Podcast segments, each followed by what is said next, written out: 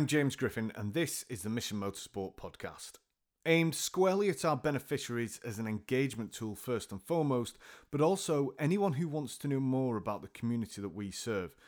These podcasts are open, honest, and frank conversations with beneficiaries, friends, and supporters of the Forces Motorsport charity. Expect conversation sometimes to be of a mature nature. Today I'm talking to British polar explorer, athlete, and petrolhead Ben Saunders. Ben is one of the world's leading polar explorers and a record breaking long distance skier who has covered more than 4,350 miles on foot in the polar regions since 2001. His accomplishments include skiing solo to both the North and South Poles and leading the Scott expedition, the longest human powered polar journey in history, the first completion of the expedition that defeated Captain Scott and Sir Ernest Shackleton, a 105 day round trip from Ross Island on the coast of Antarctica to the South Pole and back again. Ben is a global brand ambassador for Land Rover and Canada Goose, an ambassador for the Prince's Trust, a patron and fellow of British Exploring, a fellow of the Royal Geographical Society, and an acclaimed keynote speaker described by TED, where he has spoken three times, as a master storyteller. Ben is a long-time supporter of Mission Motorsport, and I wanted to dig deeper than previous interviews that Ben has done to truly understand what drives an individual to push themselves to the absolute limit.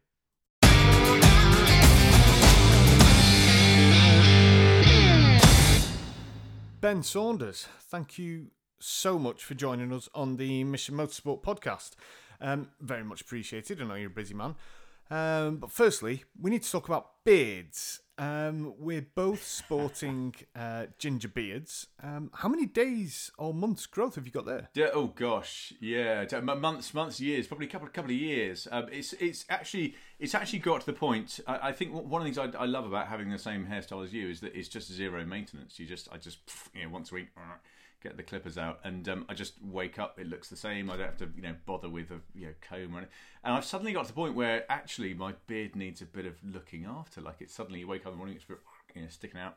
So, but I'm, I'm quite I'm quite liking it actually. Um, it's beard oil moisturizer. Yeah, uh, mm, well, I'm glad we're glad we're getting into that. Yeah, um, beard oil. Someone someone recommended that me years ago, and they're like they're like it's not for your beard, it's for the skin underneath. Yeah, skin that's, underneath. That's yeah, why yeah, it gets. yeah. And, and a lot of mates of mine have like tried to grow beards, and like Ooh, it's all itchy or don't you know? I'm like, nah, beard oil, my head. Go wash it, you trump. exactly. I mean, to be honest, I have a really rigorous uh, washing regime. You know, so first I'll get the I'll get the the I'll tap my face with the charcoal rub, um, and then I'll I'll really get in there with the, the beard and, and hair shampoo. Not even that I've got any hair on my head.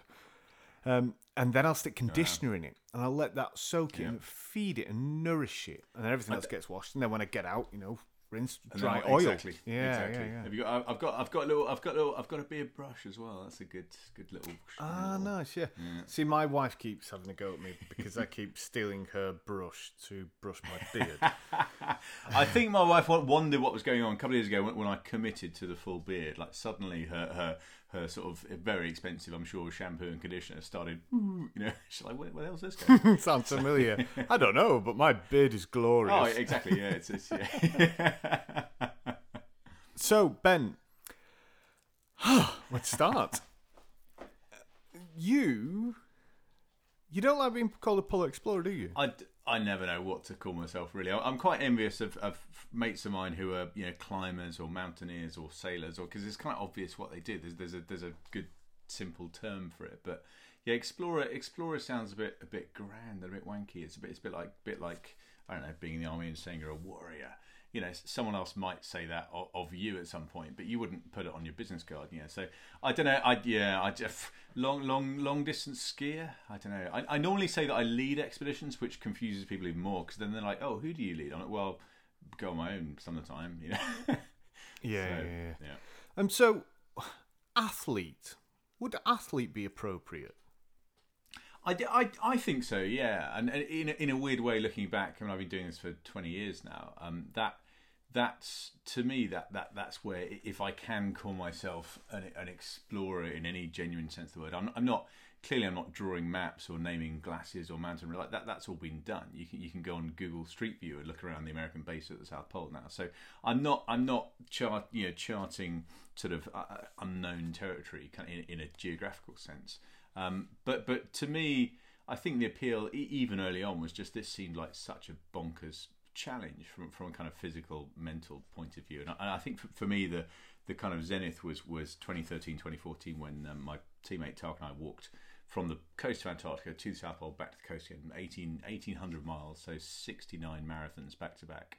Um, and we were dragging 200 kilos each. That's, that's basically two fat blokes in a bathtub on a bit of rope behind you for, for nearly 70 marathons in the coldest place on earth. Um, so yeah, so it's just so there's there's part of me that's always loved. Um, I, I, don't know, sort of physical challenges, like difficult things, and, and this to me seemed like the the sort of the highest rung of the ladder that I could aspire to. So before we get to that, let's mm. talk about a young Ben Saunders. uh, where did he grow up? Where did he go to school, mm. etc.? I know you talked about it before. Yeah, I, I was born in Plymouth. Um, I'm a West Country lad deep down, um, and uh, my dad, I, I sound a lot posher than I actually am. My, my, my, my real dad, my biological father, was was a bricklayer. Um, he was an orphan. He had no there's no no family tree on his side at all. Grew up in a home, never knew his parents, and um, he he and my mum divorced when I was very small, five, I think four and a half, five years old. Um, and he was sort of on the scene for a bit. My mum remarried, but I never really got on with my stepfather. They were together like ten years. So so we had this sort of quite itinerant. I have a younger brother, two two and a half years younger than me, and um, we moved around a lot as kids. Um, we sort of, I guess, I was eleven or twelve. We, we moved from Devon, Somerset to Kent. Um, I think I went to six or seven different schools. So we were sort of on on the road a lot, and I, I know that's that's for you'll have a lot of veterans tuning. Like that's not uncommon for, for people that have grown up in a, in a sort of forces household to be you know on the road. But I think looking back, like it's funny. My wife, you know, went to like the same school, and she went to university. I, I never got that far. I'm still on my still on my gap year, age age 42 and a half. Um, but um, she's got these sort of really tight knit groups of friends that she's known forever, and I, I, I, don't have those. That's sort of one of my regrets. But um, one, one of the things I'm, I'm, I'm, really, in hindsight, really grateful for was was that my brother and I grew up in, in the middle of nowhere in like rural Devon and Somerset, and we were sort of right. I think the border was through our garden almost. Um, and we didn't have a lot of money, but my, my stepdad was a gamekeeper, so we had this sort of outdoorsy life, and we were always eating, you know, sort of bizarre things that he brought in, you know, pheasant and venison and God knows what else. We had a next door neighbour with a dairy farm, so my first ever job, I got 50p a week. Um, to walk up this track to the farm with my little milk churn in the morning and get the milk and bring it back for breakfast. So we had, in some ways, quite, quite a sort of wholesome, idyllic, outdoorsy childhood. I, I, I was I probably had ADHD, but I'm, I'm so old now that that wasn't really around when I was a kid. But um, I, I didn't didn't respond well to being told to sit down and shut up in a classroom and, and remember stuff. Like to me, the, the, the exciting things happened outdoors. Um, so I think that's that's where the sort of you know the screws started started coming loose, and I was in the scouts, and yeah, loved loved loved going camping and hiking, Dartmoor, Exmoor, that kind of thing. So yeah, quite so, quite outdoorsy. So why did you decide that the Royal Military Academy Sandhurst was a good idea? Yeah, I I, I blame it um, uh, in in some part on uh, a guy that I worked for on. Uh, at the time, it, this was still supposed to be a gap year. I didn't see it going on sort of indefinitely. But I how old were left, you? Uh, 40, 43 now. No, no. No, how um, old were you so, then? Oh, how old was I then? So I was like, this was sort of late teens, 17, 18, 19. So I took I I, I completely messed up. I got a C and two D's at A level and didn't yeah. And um, well, at least you got A level. I got well, exactly yes, scraped through somehow. And um, and I, I I wanted to go travelling, but didn't have any money. So I, I I got a job for six months and sort of worked through through the summer and, and um, saved some money, went to Nepal and just did some hiking around the Himalayas with some mates and just l- loved that. That was the first time I'd sort of been abroad on my own and been in the big mountains, and that was a yeah epic trip. And um, and I came back and I'm trying to think what I'd. I think my brother and I had seen a TV documentary years before that as as, as kids. Um, about a guy called John Ridgway, who I haven't spoken to for years. He must be in his 80s now, but he um, he was ex paras, ex ex special forces. Used to box for England. Um, he was, along with Chay Blyth, the first person to, to, well, they were the first people to row across the Atlantic, 1966. So a wooden wooden boat from Boston to Ireland. That was 90, a proper proper wooden boat, wasn't proper, and he's still got the boat in a shed up up in the Scottish Highlands. It, it it looks like it looks like the kind of thing that you'd rent on the Serpentine. Like it's it's literally a, a, a wooden open boat with two benches, and they had a they had a sort of tarpaulin at one end that they take in turns to sleep under, and that blew away. I think after the first two or three weeks. So they were yeah three months in this boat crossing the Atlantic, two hurricanes. I think it was just epic and this is this is you know 60 so before this is before gps before freeze dried food any, any of that stuff. So um so I'd, I'd yeah i saw this channel 4 made a documentary about um what he was doing after all these big expeditions and, and his military career. And he'd he'd somehow got some land up in the right up in the northwest corner of the Scottish Highlands and um, started and again I think this was from the mid 70s so just before I was born uh, what, what, he called the John Ridgway School of Adventure, and it was it was like a sort of outward bound centre on on steroids. Um, it's an extraordinary place. Um, he never did any marketing or advertising; it was all word of mouth, and and um, and I ended up um, basically applying for a job. Um, my brother and I both wanted to do it. He's a bit younger than me. We went to the library, found the found the sort of Highlands and Islands yellow pages, found his address, and and, and wrote to him. And um, yeah, to my amazement, I, I had some pretty basic sort of I might have had a, a, certificate to say I could tie a few knots and do like elementary kind of instruction at climbing or kayaking or whatever it was. But I ended up spending the best part of a year working up there as, as one of his instructors. So I, I, would have been 18, 19. Um, and that was a kind of seminal time for me because I was I was part of a small group of, of gosh, seven, eight, nine instructors, I guess, um, and all late teens, early 20s all love the outdoors, and we were just outside the whole time, leading courses in, the in the mountains, you know, sailing, kayaking, climbing, abseiling, um, and and this was pre-internet as well. So so if we weren't out out in the proper outdoors, we were reading books or eating or sleeping. It was just this incredible period of my life, and and John was um, just. I mean, I, I kind of applied for the job because he, he, he to me seemed like this larger than life superhero, and and he ended up becoming just the most amazing um, sort of mentor. Really, just just he's he's super humble. Um, he hates PR. Doesn't do any interviews. I tried to get him to do an interview a couple of years ago. He's like, no, I don't do don't do interviews. Um, so he's quite a private person, and and as you'd expect, like living up in the Highlands, a mile and a half away from the nearest nearest road.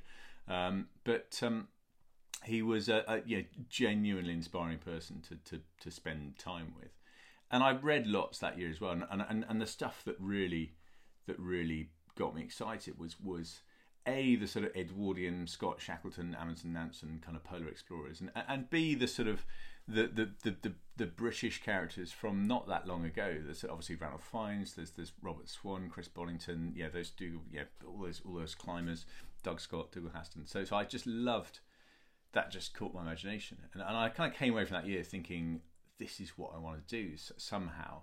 But John was in the army. You know, he'd been an army officer. Chris Bonington was an army officer. Ranulph Fiennes was an army officer. You know, they, they'd all seem to that that to me as a teenager. That was I was like, okay, well that's that's the that's the path I've got to follow. So um, so I sort of sent in my application and and and um, I, this obviously was a few years ago, but I don't think it's changed now. But they, they, they almost exclusively wanted graduates, and I somehow managed to kind of sweet talk my way through the through the interview process and say, no, I've done this done this year with John Ridgway. That was that was better than any degree. Um, so I, I loved the I loved the challenge of trying to get in. I've always loved being the sort of underdog, kind of up, up against it. So I really relished that challenge of tr- trying to get into the army when I didn't have any, yeah, didn't have any family ties. There was no sort of illustrious history of Saunders, you know, in various regiments. I had nothing. I'd been in the Scouts. That was it. So I, I loved the challenge of trying to get in. Um, the reality of Sandhurst, I, I mean part of me still I'm still in touch with guys you know that I met there in the same platoon still still got friendships but um but I, I kind of, in hindsight, I didn't like being told what to do. well, no, me neither.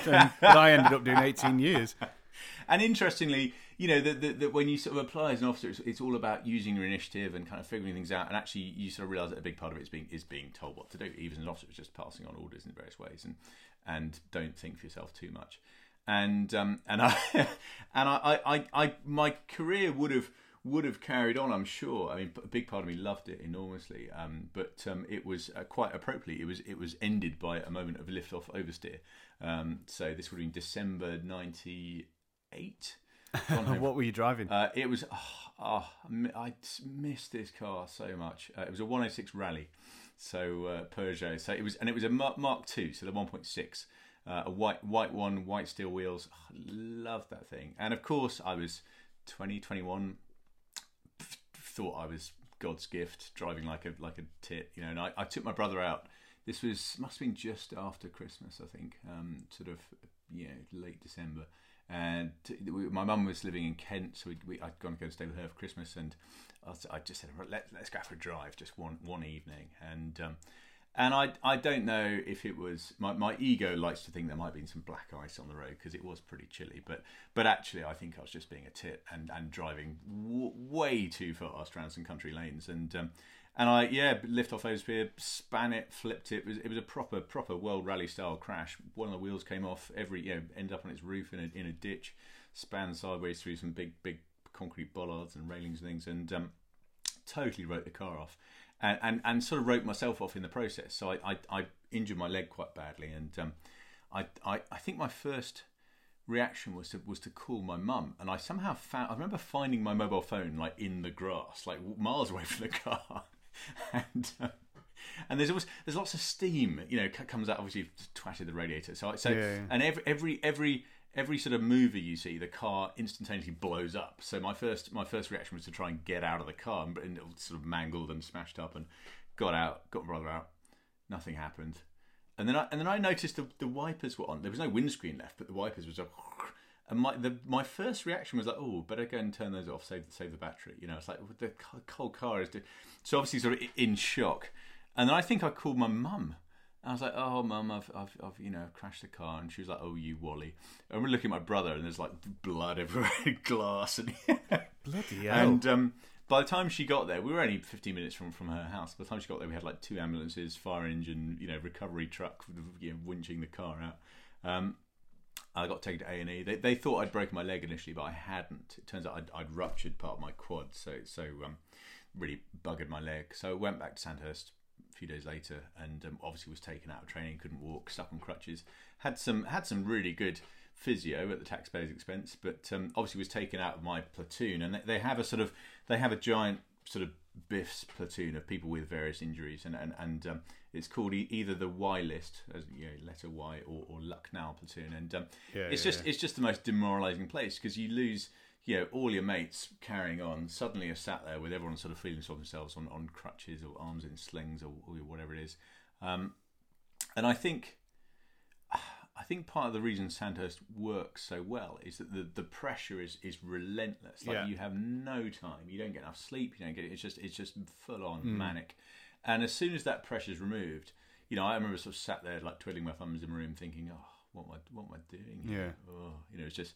So that's that's when I decided to, to yeah to leave the army. So my yeah my, my, my military career lasted all eleven months. So not, Oh crikey! not So, so you weren't too far from from commission. It was very close, very close. Yeah, it was. A, it was. A, it was a weird, weird twist of fate. And um, I often wonder. I've got, I've got, you know, close mates. f- Friend of mine who's who's on the way to becoming full. He's a year younger than me. We used to go climbing as teenage buddies, and um, I still can't.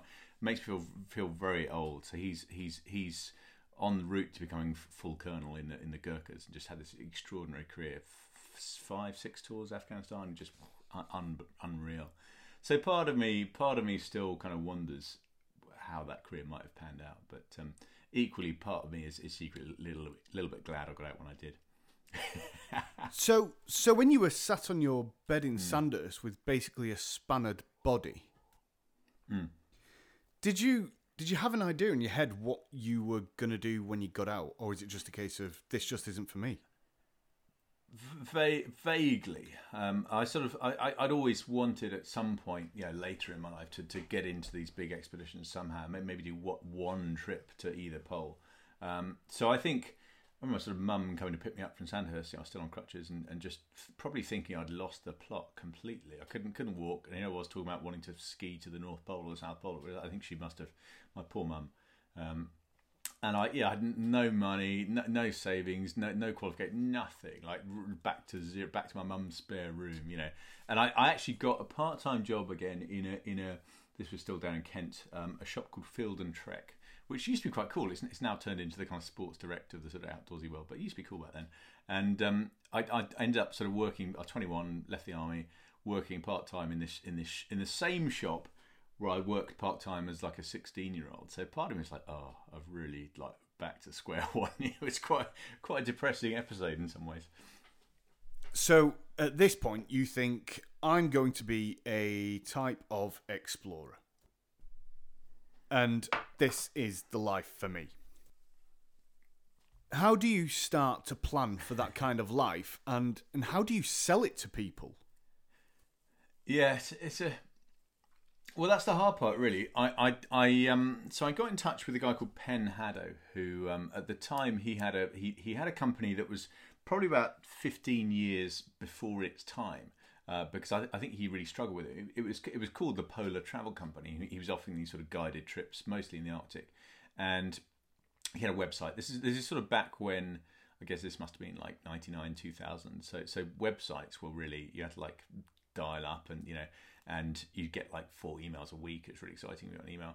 So I found he had, he had a website, and I, I like the cheapest thing he was offering was was a sort of guided trip to the magnetic North Pole, which was couple of weeks. And it was still a ton of money, several thousand, and um, and I didn't have any money, so I thought well, I'll figure that one out. So I got in touch with Pen, and uh, he said, "Well, I tell you what, we've got a team going to the, the geographic pole, the proper North Pole, top of the world, from Russia next year. Um, team of I what it was, team of six. Um, if if you can raise X amount of money, you could join the team, and what a cool trip that'd be." And I was just like, "Oh, brilliant! Like, count me in." So I, um, and to cut a very long story short, the, the, for some reason the team pulled out. I don't know what happened. The, the sponsor went bust or something, and and um, and basically Pen said to me, "Look, how about you and I do it together? And how about we don't have the planned." airdrops of food and things en route. We just we just drag everything from the start, and we'll be the first British team to do that. You'll be the youngest. You're 23. Like it'll be amazing. I was like, yeah, fantastic. He's like, you've just got to raise 50 grand. Um, I was just like, shit. Like, where the hell do I start with that? So um, I think my first ever proper sponsor was my mum's boss at the time. I think probably just took pity on me, and I think I think the company she was working with, I think they gave me five grand or something, and I was like, oh, okay, on on the road now, and um, I didn't raise the whole 50. Like we, we basically started on this absolute shoestring budget and we didn't get to the North Pole. We were on the ice for eight weeks, 59 days. Hellishly tough experience, um, properly steep learning curve. And I came back home, back to square one, back to mum's spare room, no money, no job, no girlfriend, nothing. You know, thinking, oh shit, that was a, that was a mistake. And my stepdad was like, "Well, you idiot! Like, could have told you. I don't know what you were thinking. That was just that was the most foolish thing I've ever seen." And um, and then I got a bill from uh, was it invoice? It came sort of via Pen's lawyers um, for the deal was we, we'd sort of split the cost of that trip 50-50 and we'd, we'd racked up a bit more time than we expected to in, in things like helicopters in Siberia, which are quite pricey, it turns out. So sat on my sofa watching Trisha or whatever it was and, and, and opened this letter and it was a, an invoice for £34,615. And so I remember thinking, shit, like I, haven't got any money. My mum's got any money. She's just divorced my stepdad. Didn't live in this tiny house, and yeah, um, how am I going to figure this out? And and it basically became a, almost sort of Ponzi scheme. I was like, the, the only way I could think of paying off the debt from the first trip was, was doing another expedition, and um, and that's that's basically how my career started. Like just digging myself into such a massive hole that I couldn't see any other way out. It was it was pretty desperate, and I think pe- people often mistakenly assume that I'm somehow, you know, following my calling and living my dream. And it was the like the roots of this career were in absolute fucking desperation, like like really being in a lot of trouble. Um, and having to figure out a way a way to dig myself out of it because no one else was going to fix it. It was my my fault I'd got into that position. So it was a. Uh, and I'm looking back, it's slightly rose tinted glasses, but it was a, it was a properly tough few years. Um, and I get a lot of messages now. It's it's, it's so easy on you know, Instagram. Someone can send you a message, and uh, you know, young people sort of wanting to, to, to, they're like, oh, I, I, want to be an explorer too. Like, what a what an awesome looking thing to do. You get you get free cars from Land Rover, you get watches and Canada Goose swag, and you fly around the world, have this fantastic life. And I, I sort of try to. It's a really tough balance because I, I, I want to say, well, if I can do it, anyone can. But I also want to say, like, don't get sucked into this idea of, of, of the sort of the you know social media especially is, is this sort of curated you know external thing of, of, of, of you know the kind of best possible version of anyone's life and the reality is often a bit more gritty and um, for me, you know, it took years and years of being absolutely broke, desperately trying to figure out a way to make this happen, um, to finally get to a point where it was a viable thing to be doing and to finally make some money. But it, it took a long, long, long time. So there's a there's a there's a you know for me certainly there was a long tough apprenticeship and a, and a steep learning curve and, and, and a, you know, years and years of, of, of shitty work trying to make this happen. But I imagine you didn't go into this uh, purely because you just thought I want to become a Land Rover and Canada Goose ambassador and get loads of free stuff.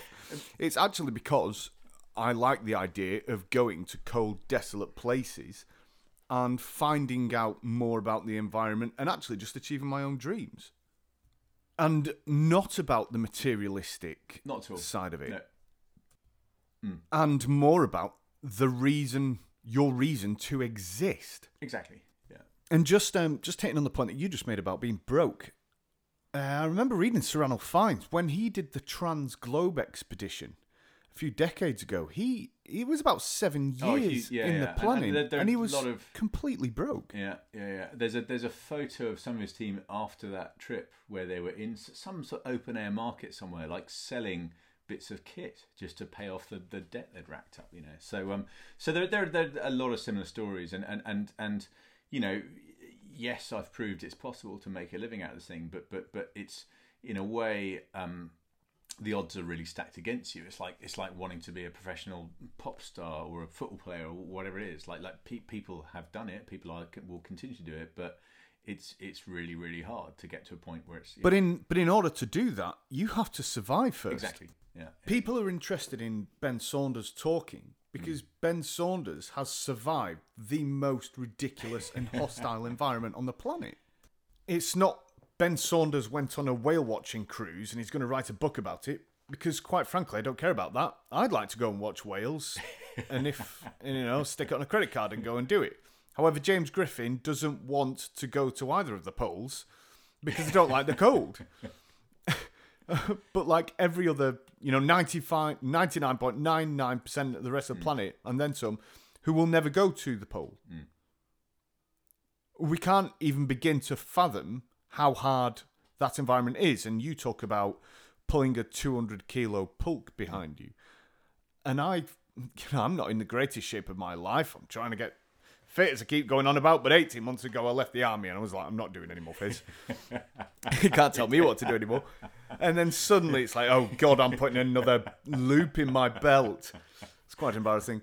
Lazy git. and so, so yeah, whatever. I need to get fit again. And I go off on these tangents. that's normally normally my party trick Great minds. Anyway, so you have to, in order to make a living out of mm. that, first, you've got to put in the hard work mm. and you've got to put the foundations in and go, if I'm going to write an interesting book about going to the North or South Pole, guess what? I've got to do it first. exactly yeah And no one's going to give you the money up front. I'll give you a book deal. Just make sure that you do do it. You know, you, how's about do it, live, survive, write a book, and if it's any good, then then I'll give you the money. Well, so there's a lovely. I think it was Henry, Henry Ford said, "No one, no one built a reputation on what they're planning to do." No, not at all. I'm planning to become a rock star, probably in a parallel universe. but no one's queuing up to give me a bloody record deal anytime soon. So you do your first big exped, and when was that again? Uh, two, 2001 was the first big one, so I was 20, 23. And that was the one that you didn't quite make it to the North Pole, isn't it?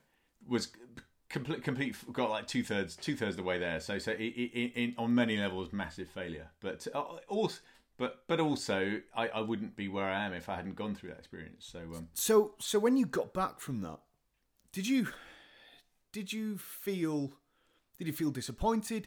Did you feel like you didn't want to do it again, or did it light a massive fire in your belly? Because I know if it was me, I think I'd be more There like, yeah, a- I've, I've been there, done that, and survived. So, um, I think I'll do something else now. it took a while. Like the the immediate the immediate aftermath was was I don't know how long, but it, it probably a couple of weeks of just really like gazing into the abyss of self pity, thinking, well, that was a, that was really stupid. Like, how am I going to figure this mess out? And just and and also sort of compounded by the fact that physically I was buggered as well. I was just really, really knackered. I'd lost weight, skinny, and you know, just burnt out. So it took it took a while to sort of get back on on a kind of even keel again, and it took I don't know what it was, weeks, months to sort of, I guess, to kind of turn it around in my head and think actually, I got closer to to that bizarre goal than anyone my age at any point in history. Like I've I've got a ton of really hard won experience under my belt now. Like what what am I going to do with that? And there was definitely um, like the sensible thing to do would, would, would have been to turn my back on it and, and get you know some pursue some sensible career in accountancy or whatever. And I'm sure that's what most people around me were pushing me to do. Maybe not accountancy. I'm shit at numbers, but but you know, but something something sensible. And my, and my again, my stepdad was was was like, oh, you know, you're an idiot. Like the, the sooner you get this out of your system and get you know get a mortgage and a sensible career, and you know, the, the better. Um, and there's there's definitely been looking back, a bit of a sort of like fuck you factor. Like if, if I'm told I can't do something, or I'm not good enough, or if I, you know, if, if, if something is impossible for me to do, I'm like, well, okay, watch this, and that's that served me well in some parts. I, I did mistakenly apply that to to a relationship a few years ago with a girl I sort of on and off with for about three years, and, and, and it was just disastrous. And all my all my mates were like, "Mate, like it's, it's really you're just not. We're just fighting. It was it was horrific." And I was I was determined to prove everyone wrong, and as, as, as which has kind of worked for me professionally, but relationships, not yeah, not so much. Bloody hell! So, what was the next big one after that? Uh, gosh, so yeah, t- 2003 well, was a kind of little mini mini trip. Um, it was to the North Pole, but it was the last little bit, so the last 60 nautical miles. So I, I basically, again, raised some money. Took a couple of years. Um, flew out. You fly sort of via the, Svalbard, so off the north coast of Norway, and then up onto the Arctic Ocean. And, and the Russians, certainly up until two years ago, had a te- very temporary sort of floating airstrip on the on the pack ice. So you basically pay for a flight up there, got dropped off, and what most tourists do is either fly from this airstrip in a helicopter to the North Pole, have a glass champagne, fly home again. Do or, do people do that? Oh yeah, yeah. Lazy bastards. Or or yeah, or they sort of walk the, the, the, the, last, you know, four, five, six, seven days, whatever it is, and then get picked up from the pole and fly back and, and, and say they've skied to the North Pole and I, I, for me this was a, this was a, a chance to try I, I, I, wanted to do at some point a solo expedition. So I thought well this is a chance for me to sort of see if I can hack it on, on my own up there. And it was in some ways a sort of relatively safe expedition because they had this Russian airstrip and helicopters. So if, if I fucked up they could come and, come and helicopter me out. Um, but to save money rather than sort of walking to the pole and then getting flown out again I basically walked to the pole turned around and walked back to this Russian base again. So so it was a, it was a couple of weeks on the ice on my own, and I would have been I don't know 25, 24, 25, 25. Um, so um, so that was a it was it was a you know short trip by by you know compared to the rest of the things I've done, but it was it was um, it was a brilliant trip because I sort of realised that I could survive and, and, operate in this in this really weird environment. You know, moving pack ice, walking over the sea, looking out for polar bears. I could do it on my own. I could look after myself. I could survive. I could navigate. And I, and I came home in, in really good shape. You know, sort of fit, fit, healthy, totally fine. So that that was a real springboard to then everything else I did after that. So that was yeah, 2003. 2004 went back. Um, my plan, and this now, you know, I was 26. So so looking back, I'm like, what the hell was I thinking? But uh, yeah, 2004, the plan was to basically walk from from Russia to the North Pole and then carry on to the north coast of Canada which no one had done on their own w- without being supported, without having sort of airdrops on, en route. Um, the only person to have done it on their own with support was a Norwegian guy called Borge Ousland, who is, who is like the Roger Federer of, of the polar world. So I don't know what the hell got into my head thinking that I, I could I could pull this off age 26 with two weeks on sea ice experience on my own ever.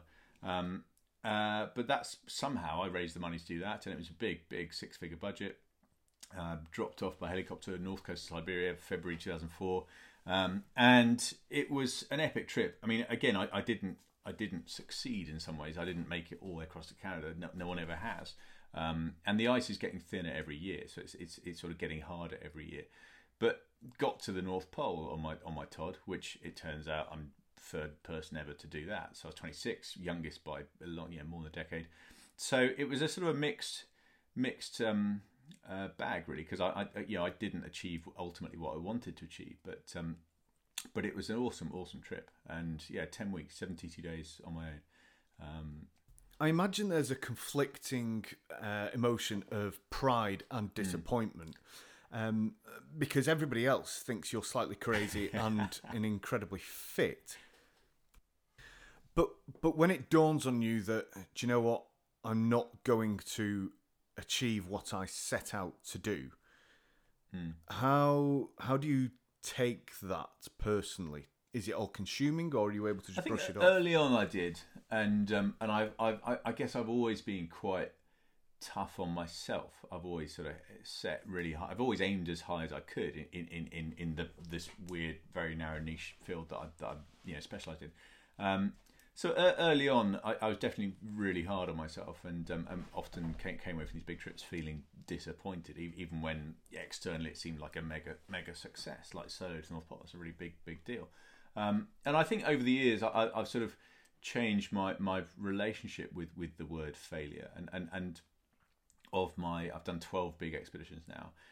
Very few um, have been entirely successful. Like most of them have been have been sort of compromised in in some respect, and that's and that's invariably because I've I've always been aiming as high as I can. And when you're trying to do something genuinely pioneering, genuinely new, like the odds are really really stacked against you that, that you're going to pull it off. Especially when you're you're operating in this environment where so many factors that are crucial to your to your success and your survival are totally outside your control. You're you're really at the mercy of, of pretty powerful natural forces in these in these environments. What do you think is the, or what do you consider to be the biggest factor that will um, affect the success or failure? And I don't want to use the word failure as, as we know it, um, but the the factor that's most likely to to really decide whether what you set out to do will will occur as you wanted it to. So, mechanical, human, uh, or, or nature. What's the biggest I, one? I, I, I would I, I would say human for sure, and and people often ask about the clothing and the gear and the, and the, and the you know the, the, the food and the nutrition and the training and the sort of physical side of it. But the the thing like the the, the part of myself that these big trips have, have, have tested more than anything else is, is my own my own self belief and and there have been so many um, moments over, over the years either on expeditions or, or trying to organise expeditions trying to raise these huge amounts of money organise these really complex everything from logistics to insurance to, to, to maps and charts and navigation to all, all this all this stuff. Um, and there have been so many moments where it, it sort of felt like almost everyone around me is, is, is starting to doubt whether this is possible. Um, and my, my my my sort of half baked theory is is that is that this quality of like self I, I don't mean I don't mean arrogance or, or conceit or sort of self importance but but but belief in, in your own capacity to, to, to make stuff happen um, to change things um, your, your sort of sense of agency. My, my half baked theory is, is that is that that that capacity is, is a bit like physical strength or endurance or you know fitness. It's the more you stress it and test it and challenge it the, the stronger it becomes. Um, and ultimately looking back that that's what each of these big expeditions did um, was was really really really challenge my belief in myself and, and my abilities. And and, um, and that seemed to grow with with each expedition regardless of whether it was a success or a failure um, so, so yeah, to me, like self belief is is the biggest ingredient in success. I think in, in any endeavor in any field, and and, and it's a and it, it, it seems to me in hindsight that it's it's a sort of malleable human quality. Like the more you the more you challenge it, the stronger it gets ultimately. And, and the reverse is true. Like if you only do what's comfortable, if you only do what you've always done, if you only do what you know how to do and what you're confident doing, like it, it's it's never given the the impetus to sort of to you know to, to get stronger. And there's two parts to this next question.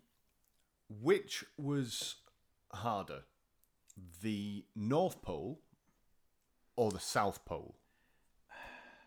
it's it's it's in some ways they're, they're very similar environments. They're sort of big, blank, very cold, deep frozen wilderness, you know, noth- nothingness.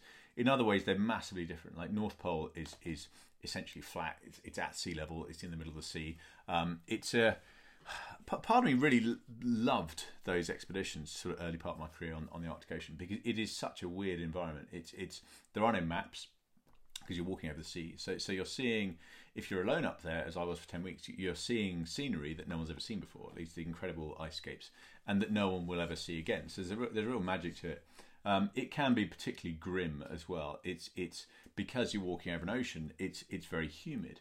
Um, and, and cold, deep cold plus humidity means ice and frost everywhere. So so wake up in the tent morning covered in ice inside. You get you turn the stove on, everything melts. You get rained on. All your kit gets wet. You get ice in the sleeping bag, ice in your clothes, ice everywhere. It's just miserable. Um, Antarctica, meanwhile, is is, is incredibly dry. It's, it's a desert. So uh, and there are no polar bears, which is which is nice. Um, but you do have crevasses, so you, you don't want to fall down a hole.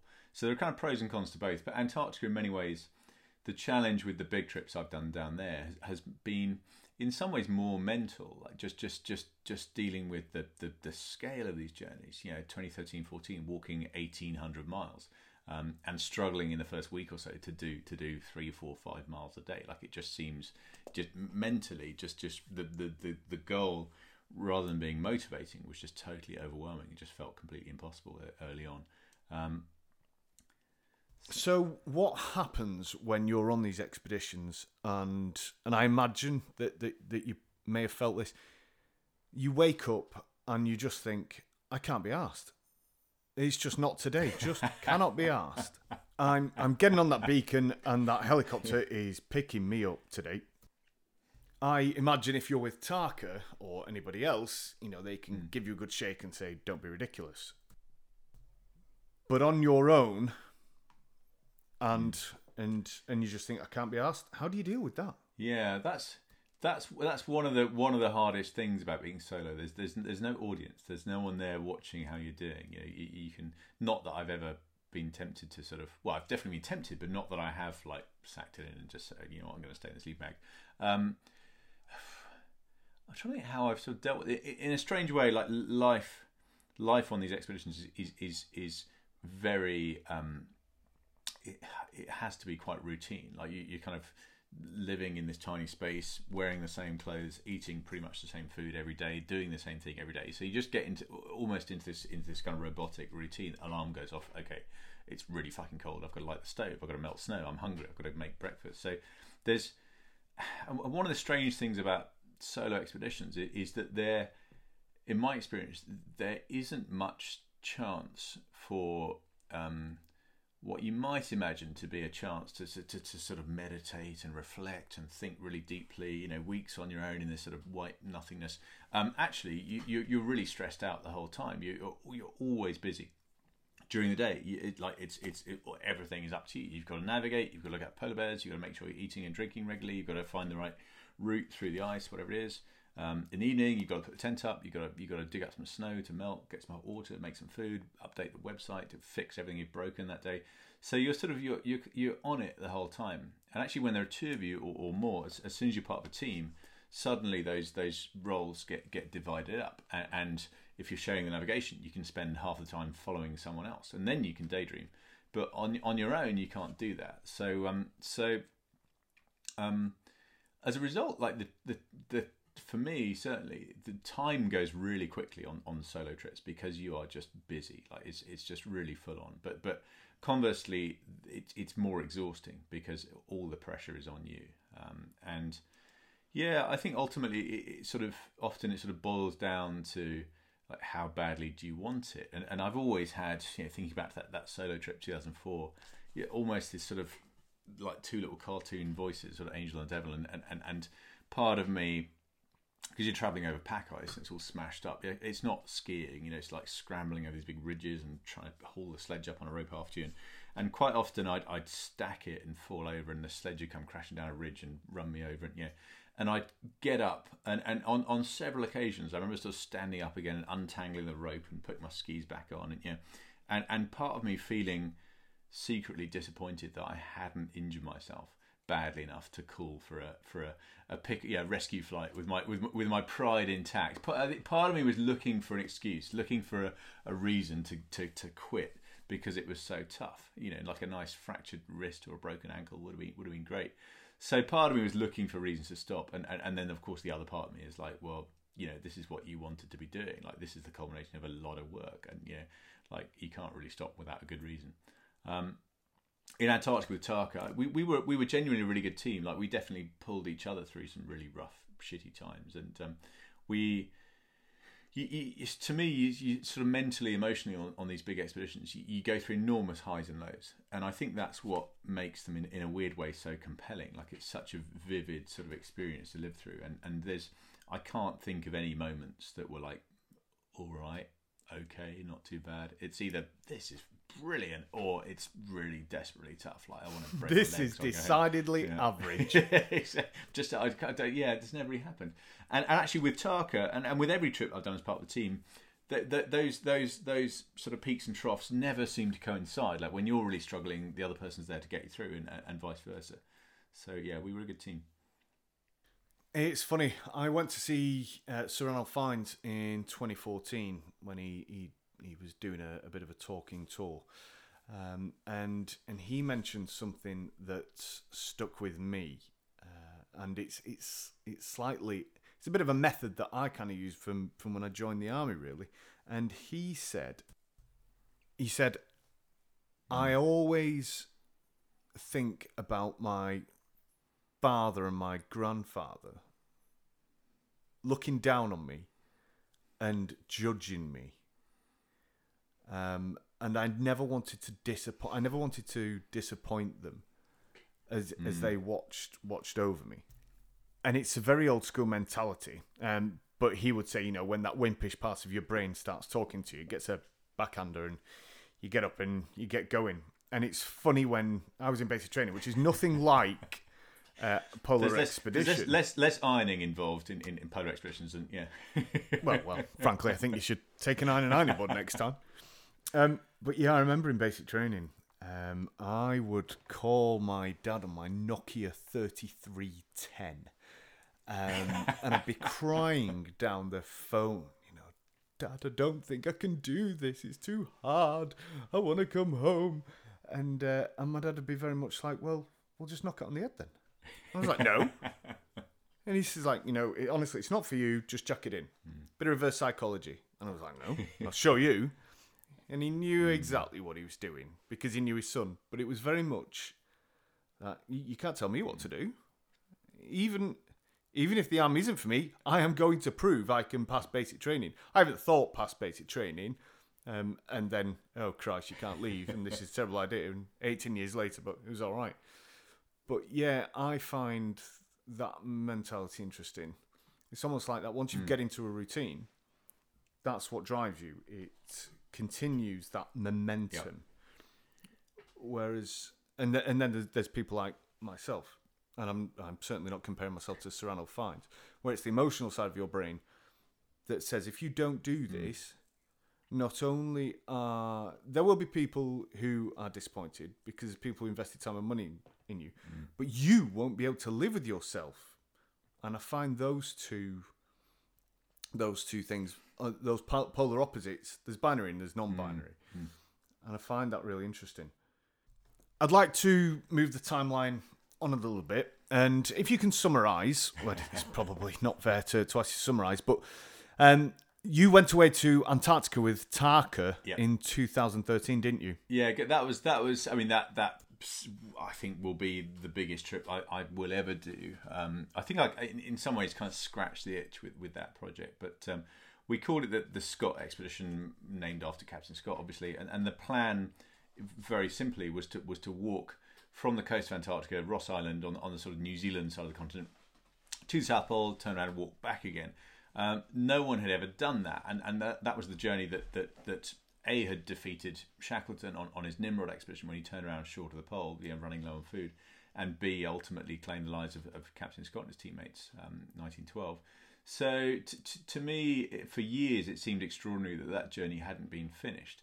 Um, obviously, Amundsen did it. The Norwegian team beat Scott to the pole, but they had dogs and dog sleds, and they were cracking the whip and riding the back of the sled, and started with 53 dogs and finished with 11. So that's how they did it. But no one had ever had ever walked there and back.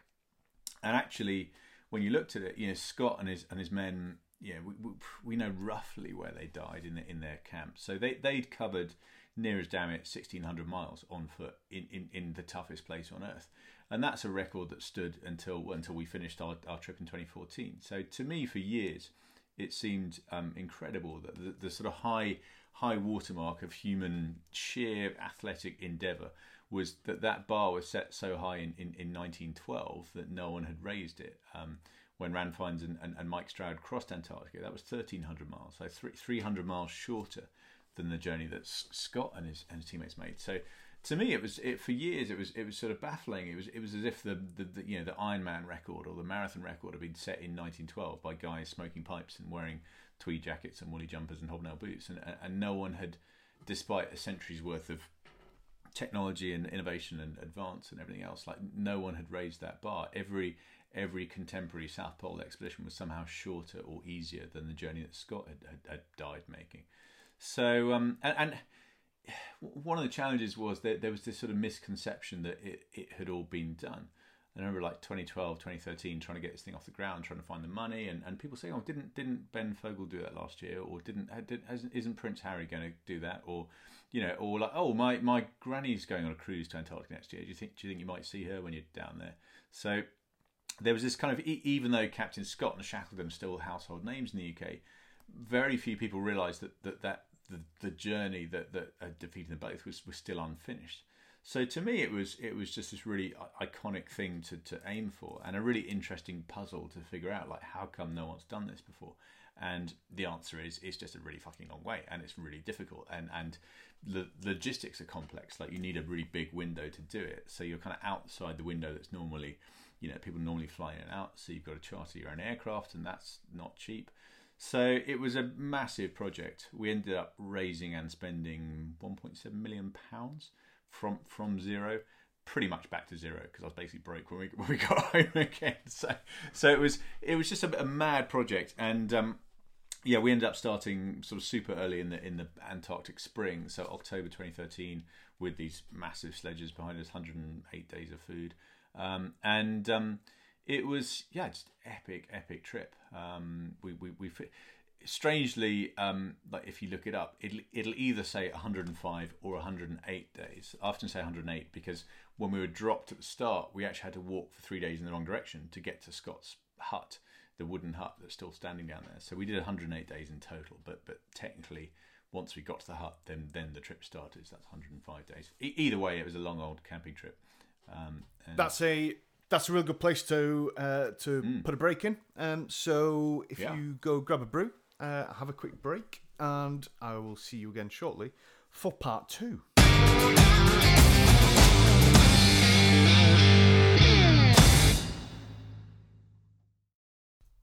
So, welcome back.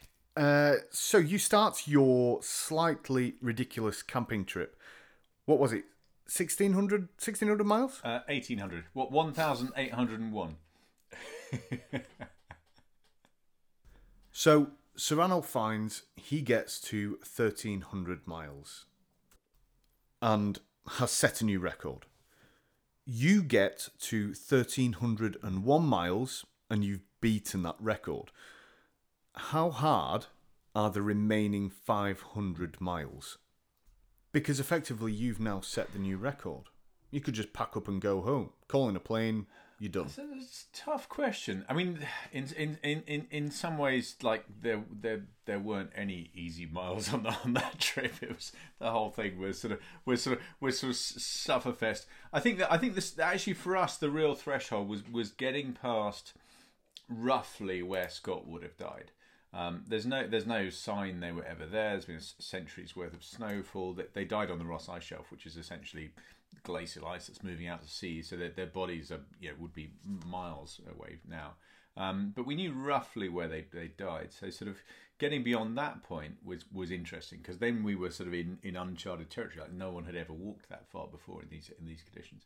So that was an interesting one. But I, I think by that point we were, you know, the the sort of finish line was in was I mean not physically in sight, but kind of metaphorically. And, and you, you you said something earlier about progress and, and, and the idea that you sort of when when you've got so far in, in pursuit of some goal, suddenly you've got sort of, uh, you know, X amount of stuff in the bank, whether it's hours or whatever it is that you've put into it. Um, and by that point, we had this sort of running total. Yeah, we, we, we, obviously had GPS and we sort of had trackers monitoring our distance and everything else. And I had a, a little notebook, and so in, in the front of the notebook, I would scribble down our, our position, latitude, longitude each day, and, and the mileage we'd covered, and then in, and then I'd write next to it our total mileage and sort of put a circle around it. And sort of the first couple of weeks that was really depressing because it was sort of eleven miles or whatever. And then suddenly when you've got thousand miles in the bank and fifteen hundred miles in the bank and six hundred miles in the bank, you're like, shit, we're we're nearly there. Um, so in, in a weird way, it was it wasn't. It was very difficult finishing it, but it, it definitely we didn't. Uh, if anything, our motivation was sort of ramping up as, as we got closer to the to the end. Um, we were also totally knackered, like really, really buggered by that point, and um, and struggling as well because once you get back down the, the Beardmore Glacier onto the Ross Ice Shelf, the, the Ross Ice Shelf is the same size as France, so you're like walking diagonally across France to, to finish this journey. except there's no scenery at all; you're just on the blank ice shelf. So, so sort of mentally, it's, it's quite monotonous, especially if the weather's bad, which it, which it was a lot of the time. Um, Physically, how far apart were you and Tarka? Because I'm guessing that you were roped up together. Uh, no, uh, actually, did we ever rope up? We we should have roped up for, for certain sections of the journey, but but we, we basically just for some reason I don't know if we ever actually sort of voted against it, but we just realised it was. It sort of gets to a point where a you're, you're so knackered that that especially when it's cold like stopping to fart around with putting on harnesses and tying into ropes and clipping it. Yeah, just you get even colder, and it then becomes more more dangerous. Well, how cold? What's kind of the average? Uh, we I've never worked out the average for the whole trip. It, it, varied enormously. I mean, the warmest days were just below just below freezing. The coldest days, I think, the coldest ambient air temperature we saw was minus forty eight. Um, so so theoretically, wind chill into the minus minus fifties, minus minus sixties um, on on a bad day. Um, interestingly, it's a bit like here. If, if you get a sort of hard frost, normally it's clear skies and quite still. And the sort of the, the, the dirty secret of my world is actually minus forty on a, on a on a sunny day with no wind is is a joy, but minus fifteen when it's really windy is a nightmare. So, um, so the, the, the wind is the big thing in Antarctica, and and especially if it's into your face, that's just the worst thing possible. Just a headwind, everything's got to be covered. You've got goggles and mask, and everything's covered up. And even just basic stuff, you're wearing big mittens, so just even just going for a pee is is, is hassle, um, and you know navigating and all that kind of stuff. So, um, so the, the, the wind is a big factor. Um, but yeah, it was it was pretty chilly most of the time. Did you ever reach such a low point that you felt that you had to reach out, or that you actually had to reach out to Tarka and go, mate, I'm really struggling, and you know, I need some reassurance. What are we doing?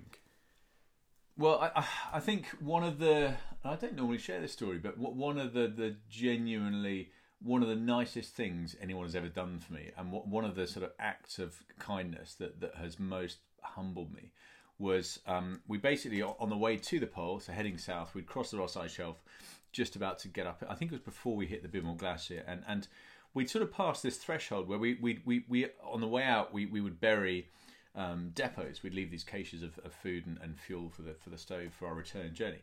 So the sledge obviously gets a little bit lighter every day because you're eating food, you're burning fuel in the, in the cooker. Um, but then every every X number of weeks on the way out, we'd suddenly leave this depot and you'd, and you'd lose a few kilos at the sledge. So our, our speed started to increase and super early on with with mega heavy sledges. Like I was marginally stronger than Tarka. We're quite we we, we were roughly the same age, as a year younger than me. We both trained really hard. We were both super fit when we got there, and we both knew what we were doing and what we were letting ourselves in in for. Um, but just just in terms of physique, we, we, we were sort of kind of mismatched in some ways. He's I'm short and stocky. He's tall and lanky. He's he's a technically very good skier. He's half French. He lives in the Alps. I'm British, so the term "good skier" can just never genuinely be be applied.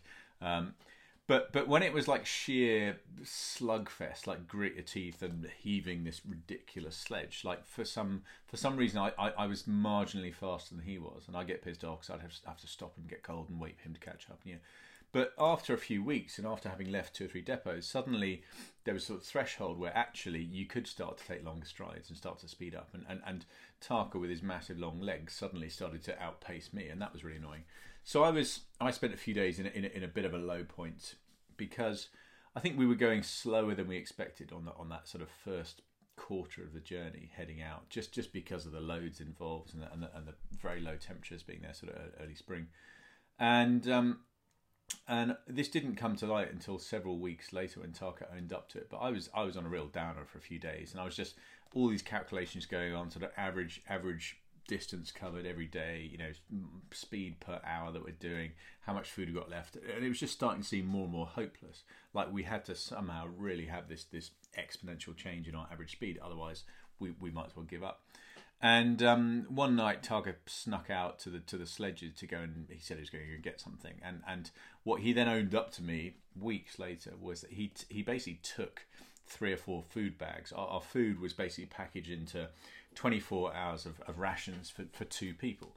So every other day, a big bag would come out, out of your sledge. And and yeah, unbeknownst to me, Tarka took you know a few kilos of food out of my sledge. And never said never said a word about it because he knew that me being proud and stubborn, I'd tell him stop being an idiot. And we just we'd really carefully made sure that we were both pulling exactly the same weight at, the start.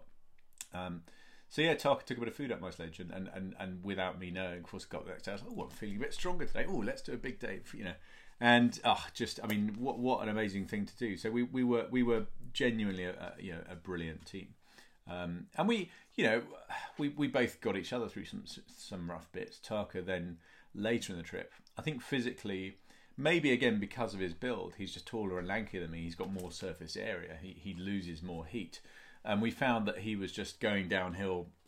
Again, it's just fra- fractionally faster than I was, and and he, after we turned around the pole, we had some really shit weather, and, and, and he got genuinely hypothermic one one day and was just totally out of it, and I had to look after him and, you know, take his gloves off or take his boots off, make him a hot drink, you know, kind of get him into his sleeping bag.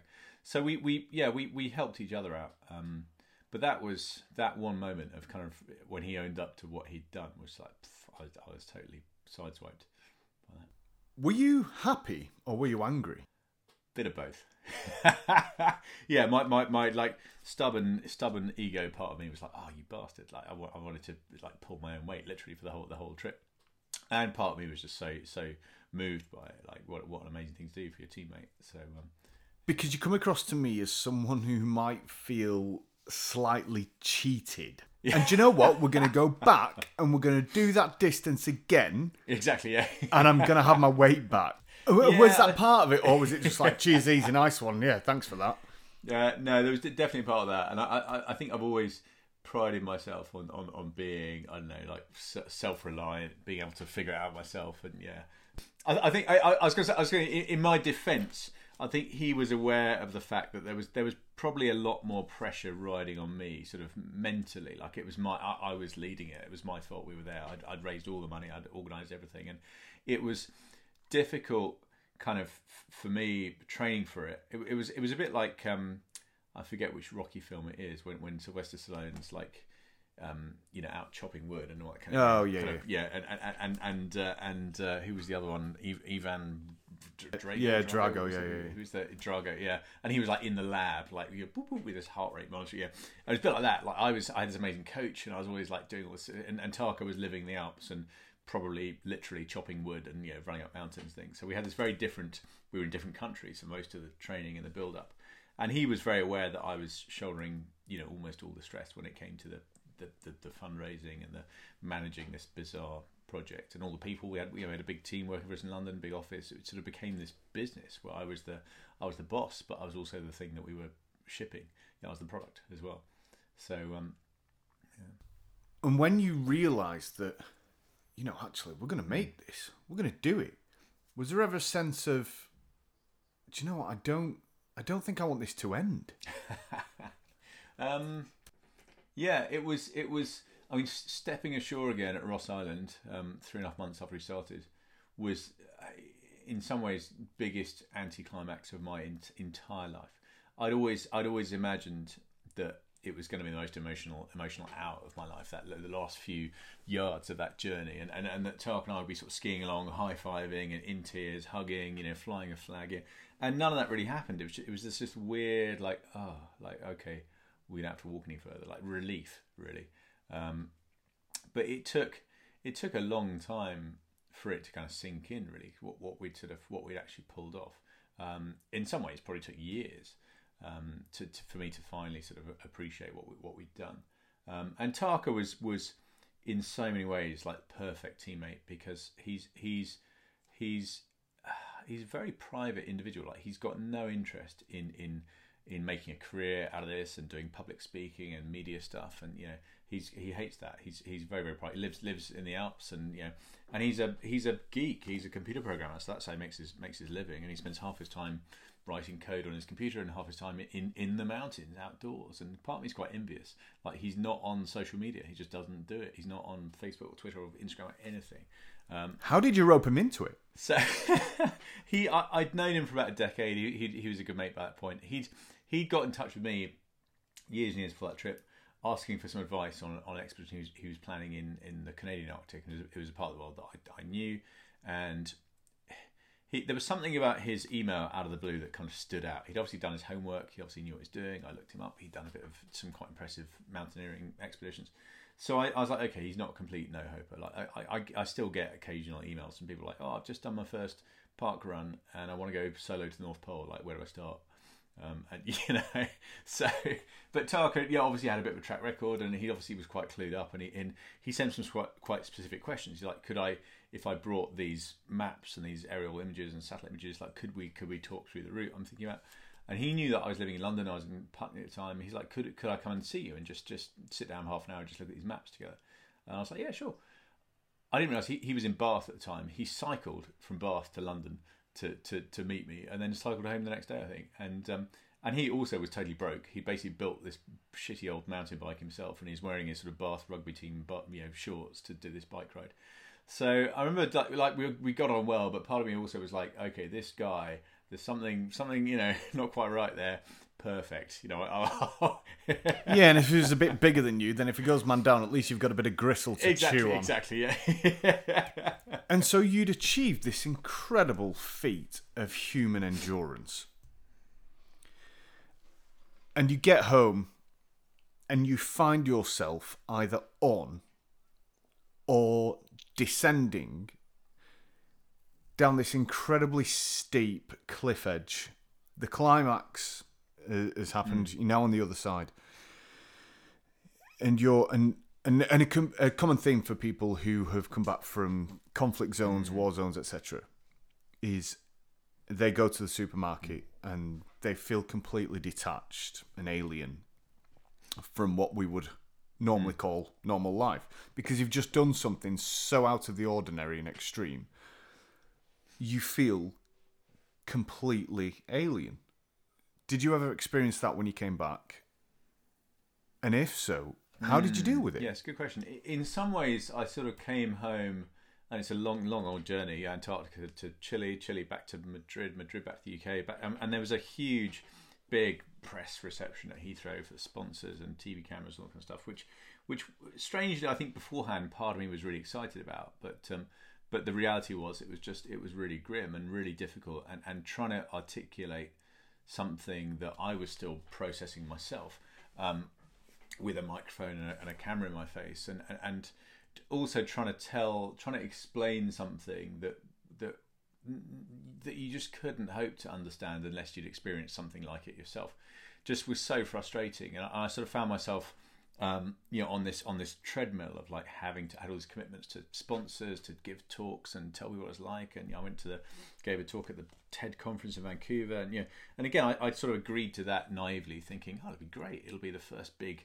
first big talk I gave. You know, what what fantastic audience. You know, TED. I'd, I'd spoken there 2005, which was a nice like second chapter. You know, and I'd always imagined like before the expedition, kind of rocking up at TED and and probably keeping my massive expedition beard for theatrical effect, which I didn't didn't do, and and giving like the ultimate motivational speech. Like here we had this goal; it was the toughest thing you could aspire to in my field, and everyone said it was impossible, and we worked our asses off, and we did it. Woo, you know, and actually. The story I told was was like, well, we kind of did this thing, and I dedicated you know years and years of my life and sacrificed all the stuff to, to achieve it, and nothing really changed. Like it was a bit like, oof, you know, and, and, and I'm you know not trying to figure out what that all means. And yeah, and it was funny how I remember getting off the stage at TED thinking, "Oh, I've completely balls that up. Like, I, I really just missed missed the yeah. Oh fuck, what have I done?" And so many people there at this at this ridiculous event in, in Vancouver kind of came up to me and, and were like, "Yeah." Same thing happened to me when I when I sold my business for five billion dollars, or, or when I you know Sting was there. He was like, yeah, first platinum album, same thing. Nothing really changed. Like life goes on. And I, I remembered maybe it was a radio interview years ago with Bradley Wiggins after he won the Tour de France, and he sort of came back home, and there was like a post-it note on the fridge, and he had to put his clothes in the washing machine. And he was like, "Oh, this isn't quite how I'd imagined this was this was going to be." So th- there was it was a funny one, and I, I, I, think I'd sort of made the mistake of thinking for, for so long, for so much of my life, that, that success was this sort of target in the future, this kind of finish line. And if if I somehow achieved enough of something or accumulated enough of something else, one day I'd get to that point, I'd cross it, and everything would be awesome. Um, I would have made it, and, and of course it doesn't really work that way. And, and strangely looking back, like the the satisfaction from that trip didn't come from crossing the finish line it came from the way that we did it and how well we sort of we, we, we, we struggled and, and kind of worked our butts off like when no one was there. Um, so I, I think it, it, it, taught me a lot about about like what does success mean? Um, but it, it took a long time for that to sink in and, and, and there was definitely a really um, difficult few months. And it, it sounds it sounds really like decadent to sort of describe it as, as traumatic because we didn't go to war, we weren't being shot at, but it, it was a, it was a tough trip, and um, and I and, and I came home and suddenly realised that no one no one else really understood apart from Tarka what we'd been through, um, and equally. I'd sort of brought it on myself. It was totally of my own choosing, my own volition. So I, no one was forcing me to go and do this trip. So it was completely self-inflicted.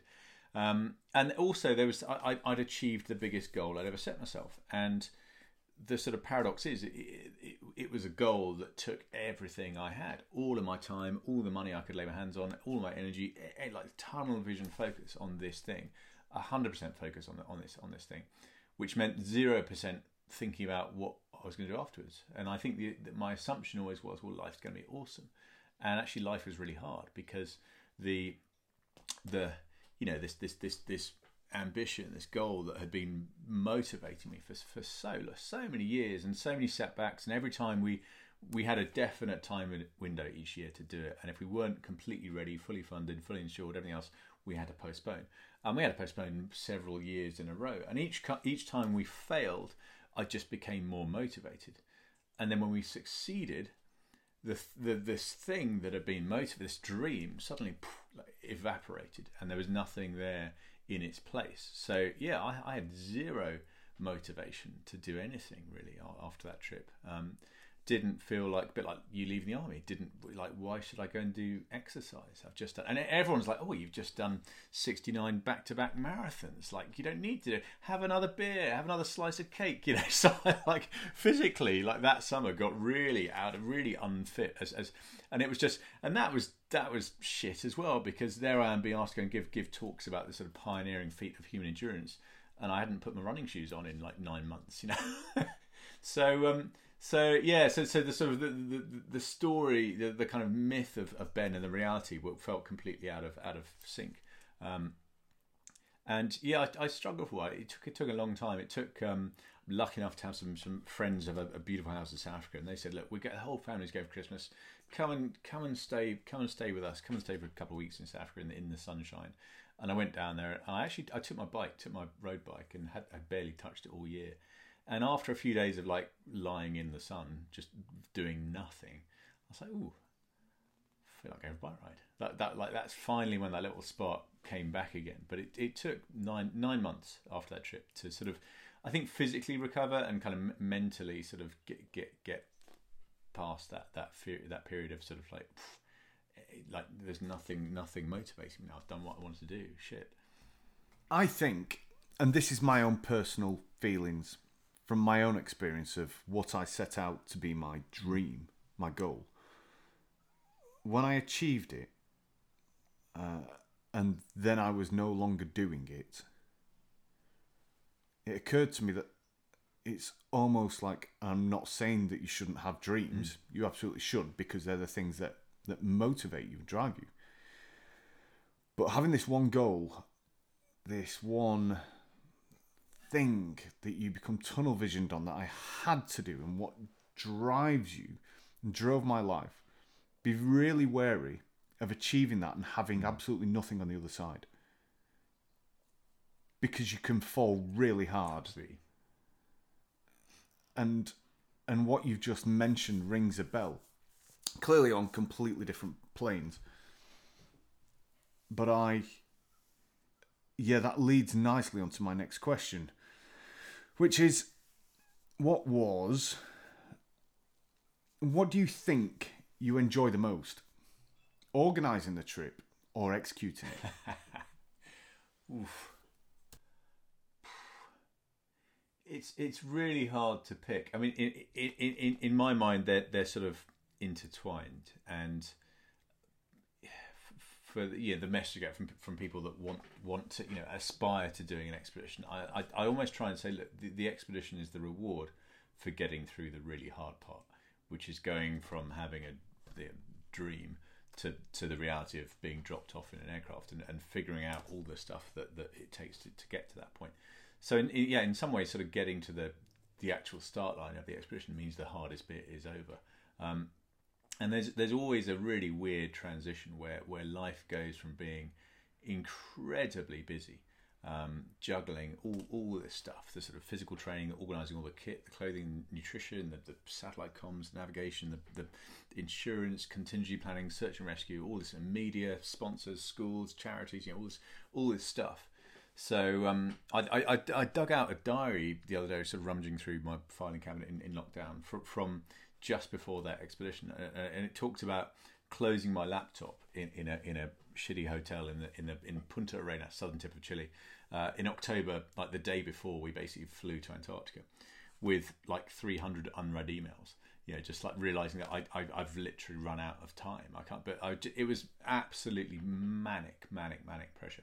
And there's always this weird transition where I remember setting up my, my email, you know, out of office autoresponder in, in like mid October 2013 saying, I won't have access to email until late February next year. Um, you know, if you need to contact me, you, you can't. and you're like turning it off.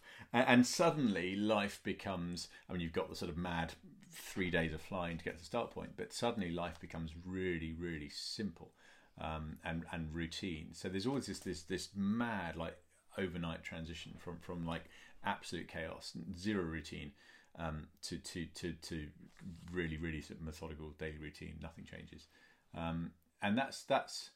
I don't think that's become any, any easier to, to deal with over, the years, but um, it's it's something I, I I sort of dread and, and quite like actually. There's always that moment of commitment, like I can't be any more ready. I've run out of time. I've got to do it now. And that that's always know there's always sort of apprehension that comes with that and, and, and all those things. Um, but yeah, as for as as for what I've enjoyed the most to answer a question, I uh, going off on a wild tangent. It's really hard to say. I mean, I think I'm I'm I'm I'm I'm as proud of, of the work that I've done to organise and fund these big projects as, as I am of doing them. Um, probably if not more so, because that's the sort of unseen, deeply unglamorous bit of this of this bizarre career. How do you convince a sponsor? Because I imagine there's a completely, you know, an incredibly large scale from left to right, mm. from those who provide a very small but niche piece of equipment to people who are pumping an enormous amount of mm. money into things like helicopters, planes, mm. transport. How do you convince someone that actually you, Ben Saunders, and Tarka are the real deal? You are reliable. You're not going to let them down as a brand, and that you're going to complete what you've set out to yeah, achieve. It's it's it's an interesting challenge. My, my first ever meeting with a potential sponsor was 2000. I was 2022. Uh, it was with my mum's my mum's boss at the time, so she out of out of pity, I think, had arranged this meeting with the MD.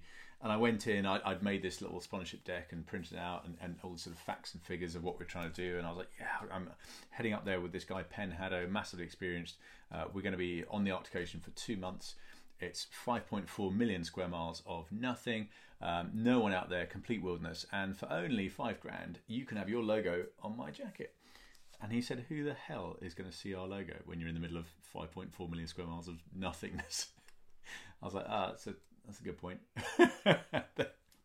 so yeah, so so sponsorship took a bit of figuring out, and um, and uh, gosh, I'm trying to think sort of big big lessons along the way. Probably the for me one of the turning points was um, 2003 2004, and and landed my first ever proper big six figure sponsor. Um, com- company called Serco, who are, who are huge, but I'd, I'd, ne- I'd never I'd never heard of them at the time. I was you know 25, and I was giving a giving a talk, and I was sort of cursing myself because I'd agreed to do this for free, but it was for the Duke of Edinburgh's Award, which which I don't even have, didn't do it myself. It wasn't on offer at the school I was at, but um, but I, have on and off done some work with them over the years, and, and, and the, the, the the the young people that get the gold award, um, certainly up until recently, I think they've changed the location now, but they were always invited to, to St James's Palace, and um, and and for many many years, the Duke of Edinburgh was there to like shake their hands and give a little talk, and and they they often split the I don't know how many 200 young people up into groups of 50 and, and get four different interesting speakers to come along and it's often athletes sports stars interesting yeah, politicians whoever else. And I was asked to go and give a talk um, and of course it's for free for this charity so I rocked up and it was it was a few weeks before a deadline I'd, I'd set myself you know beyond which if I wasn't fully funded if I hadn't raised I, don't know what it was 150 grand 200 grand at least it was a big budget um, if I hadn't raised the money, I had to postpone my North Pole plans by another year.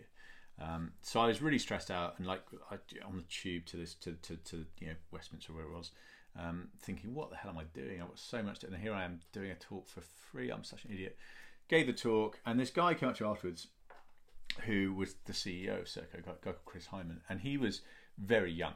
He he he he became CEO, I think, in his early 40s, um, maybe even late 30s. Extraordinary character. Um, and uh, South African originally. He's of, I guess, Indian descent. Grew up in Durban, know, during sort of racist Africa. Worked worked for his dad's dad's car dealership. Was really good at money and accounting, and came came to London with nothing with his girlfriend as an accountant. And a few years later, he's suddenly, well, he was CFO and then became CEO of Serco. But he wasn't what I had in mind as like a CEO. He wasn't this sort of power dressing, like middle aged white dude. He was like young Indian guy in, in a smart suit. And he was so enthusiastic. He came, sort of came bouncing up. He's like, shook my hand. He's like, oh, my name's Chris. I run Serco. We'd love to help out. And it just didn't, I'd never heard of Serco. It didn't really click. And I'd never seen that sort of enthusiasm. So I, I remember thinking, oh, he probably runs some little printing firm and he's going to offer to make me some proposals or something. And, and I was like, I, I'm terribly busy. I'm really sorry. He's like, I'd love to meet. I'd love to meet and talk about it. I was like, I'm really, I've got a lot to do because I'm, you know, I'm just really close to deadline. He's like, no, no, I, I, you please, like, give me your card. Here's my business card. I'll get my get my secretary to, to, to arrange a meeting. I was like, oh, okay then. Went back home, you know, looked up Serco. I was like, oh, fuck. and went to go. I met him at some hotel like a few days later, and there, literally there was like there was like a sort of room outside of the room that he was holding court in with like politicians and journalists, and I was like, oh. And I think we had, I think it was like 15 minutes was that was the meeting, and we ended up talking for an hour. And um, he was extraordinary. I mean, one of the most amazing leaders I've ever met, and um, and he just made it happen. It was extraordinary. So in, in some ways, it was complete luck. In other ways, it was like putting myself out there and you know telling the story and kind of and and and and, yeah. So so that was that was extraordinary. And he sort of put a team together at Serco to sort of manage the whole thing and. And they said, look, there's going to be one one challenging meeting. They're like, we're, we're a public company. Like, we need to make sure we're doing our due diligence, and, and the tough meeting is going to be with our finance team, just going through your budget. So make sure you're well prepared for that. So I did this like massive, I don't know how many pages it was, Excel spreadsheet, everything from from chartering helicopters, international flights to, to thermal underwear, toothbrush, like everything, everything we had to buy. Um, sat in this room with these sort of boffins in this boardroom, calculators and laptops going through everything. And finally, one of them sort of circled something and, and, and, and looked at me. And I basically tried to trim the budget down as much as I could. And we'd bought like, we'd, we'd budgeted for like the cheapest possible economy flights to, to Moscow and then out through Russia. And um, he looked at me. He said, "This, this is this is not enough for, for business class. And like we, we as a sponsor, we want to make sure that you that you're sort of well rested. And you know, he's like, let's put a zero on that." and it was just it was just like I mean this this for me was like several years in. And again I was I was absolutely broke at the time. I just fell off my chair. It was extraordinary. I'd already sold my car. I think I had a what was it? It was a Peugeot 309 or something terrible, and I, I, I, I sold sold that to pay the rent or something. I didn't have a car, and um, and I put some money in the budget to buy. I wanted to buy an old Land Rover, and, and I had a mate of mine who was who was sort of helping me organise the trip. And the plan was that he was going to do drive around the UK talking to schools while I was on the expedition and kind of telling them what I was doing and blah, blah, blah. But we didn't. Neither of us had a car, so we put a few grand in the budget to buy a car. And they were like, "No, no, we can we can sort you out with a car. We'll get you a company car." So we had this five series BMW estate, brand new. it was just like finally, woo! I've you know made it. So they were. Did they you get were, to spec it? Uh, no, it was quite old man spec. There was there was a, there was a lot of wood. Um, yeah, but ah, oh, it was it was fantastic. So um, yeah, so they they were dream sponsor, but also they were confusing because they didn't sell anything to the public, uh, and, and up until that point, my, my, my pitch had been all about PR and publicity, and I'll I'll get your brand out there. I'll try and get in the news. And they weren't. They're like, no, actually, we do some really controversial stuff. We, we run the atomic weapons establishment. We've we've got the, the franchise for Gatso speed cameras. Like we, we do a lot of stuff that the public really don't don't like. Um, but we do have. I think at that point it was like 140,000 employees all over the world and they're like this is something really cool for them to follow and all feel they're involved with and, and you can do a whole you know 18 months worth of talks and things afterwards. So for them it was it was it wasn't about publicity. It was it was a sort of internal thing. Um, unifying focus was the buzzword we came up with but it was it was an amazing they were I mean they were a fantastic sponsor. Um, yeah dream dream couple of years. That's superb. How did you find the strain in relationships whilst you were away? Because what you were doing wasn't exactly a walk in the park. It's mm. incredibly dangerous. Mm. Did you damage any relationships because of it? Mm. I mean, it's been it's been. I'm, I'm f- finally happily married now, but that took a long time, and I, I think there was always the sort of the the kind of again, it's like the myth of Ben Saunders and the reality. Like, like it was, it was a great chat up line for years. Like, really, I'm just, I, I had the trump card. That doesn't matter who you sit down with. Like, uh, yeah, how wealthy they are. They, they haven't done what I've done. So, so, so that was awesome. But actually, the reality was that I, I, I was so selfishly focused on what I was trying to do that there wasn't any room really for, for, for normal, healthy relationships for, for, for a long time. So it kind of, yeah, it, it, it sort of took its toll. That was always pretty, pretty turbulent looking, looking back. Um, I do. I, I suppose I, it's one thing you don't have to worry about really if you are a bit of a single, single. Not going to say single playboy, but um, but it it removes the added pressure. Mm. Yeah, in some ways, I, I think my I think uh, looking back, I think my mum probably had the worst deal. I remember with with with Pen on that first expedition, two thousand one. His his wife was relatively okay with it. He had a young son at the time married, obviously, and, and, and his wife was cool with it. But his mum, and Pen was in his mid 40s, I think, his mum was freaking out. And, and, and Pen's theory was that mums don't think of like Ben, the man who does this for a living and has done for 20 years and is an expert at this. They, they, they automatically think of like 12 year old schoolboy Ben who's forgotten his packed lunch and, you know, um, my day across the road. So my, my mum's always, she always worries more than anyone else when I'm away on expeditions. But I think also she's been she's been my number one, the, the longest running supporter slash sponsor when I was staying with her in my twenties. You know, skint. Um, so um, yeah, I think I think emotionally she has the the toughest time of it. What's next for Ben Saunders?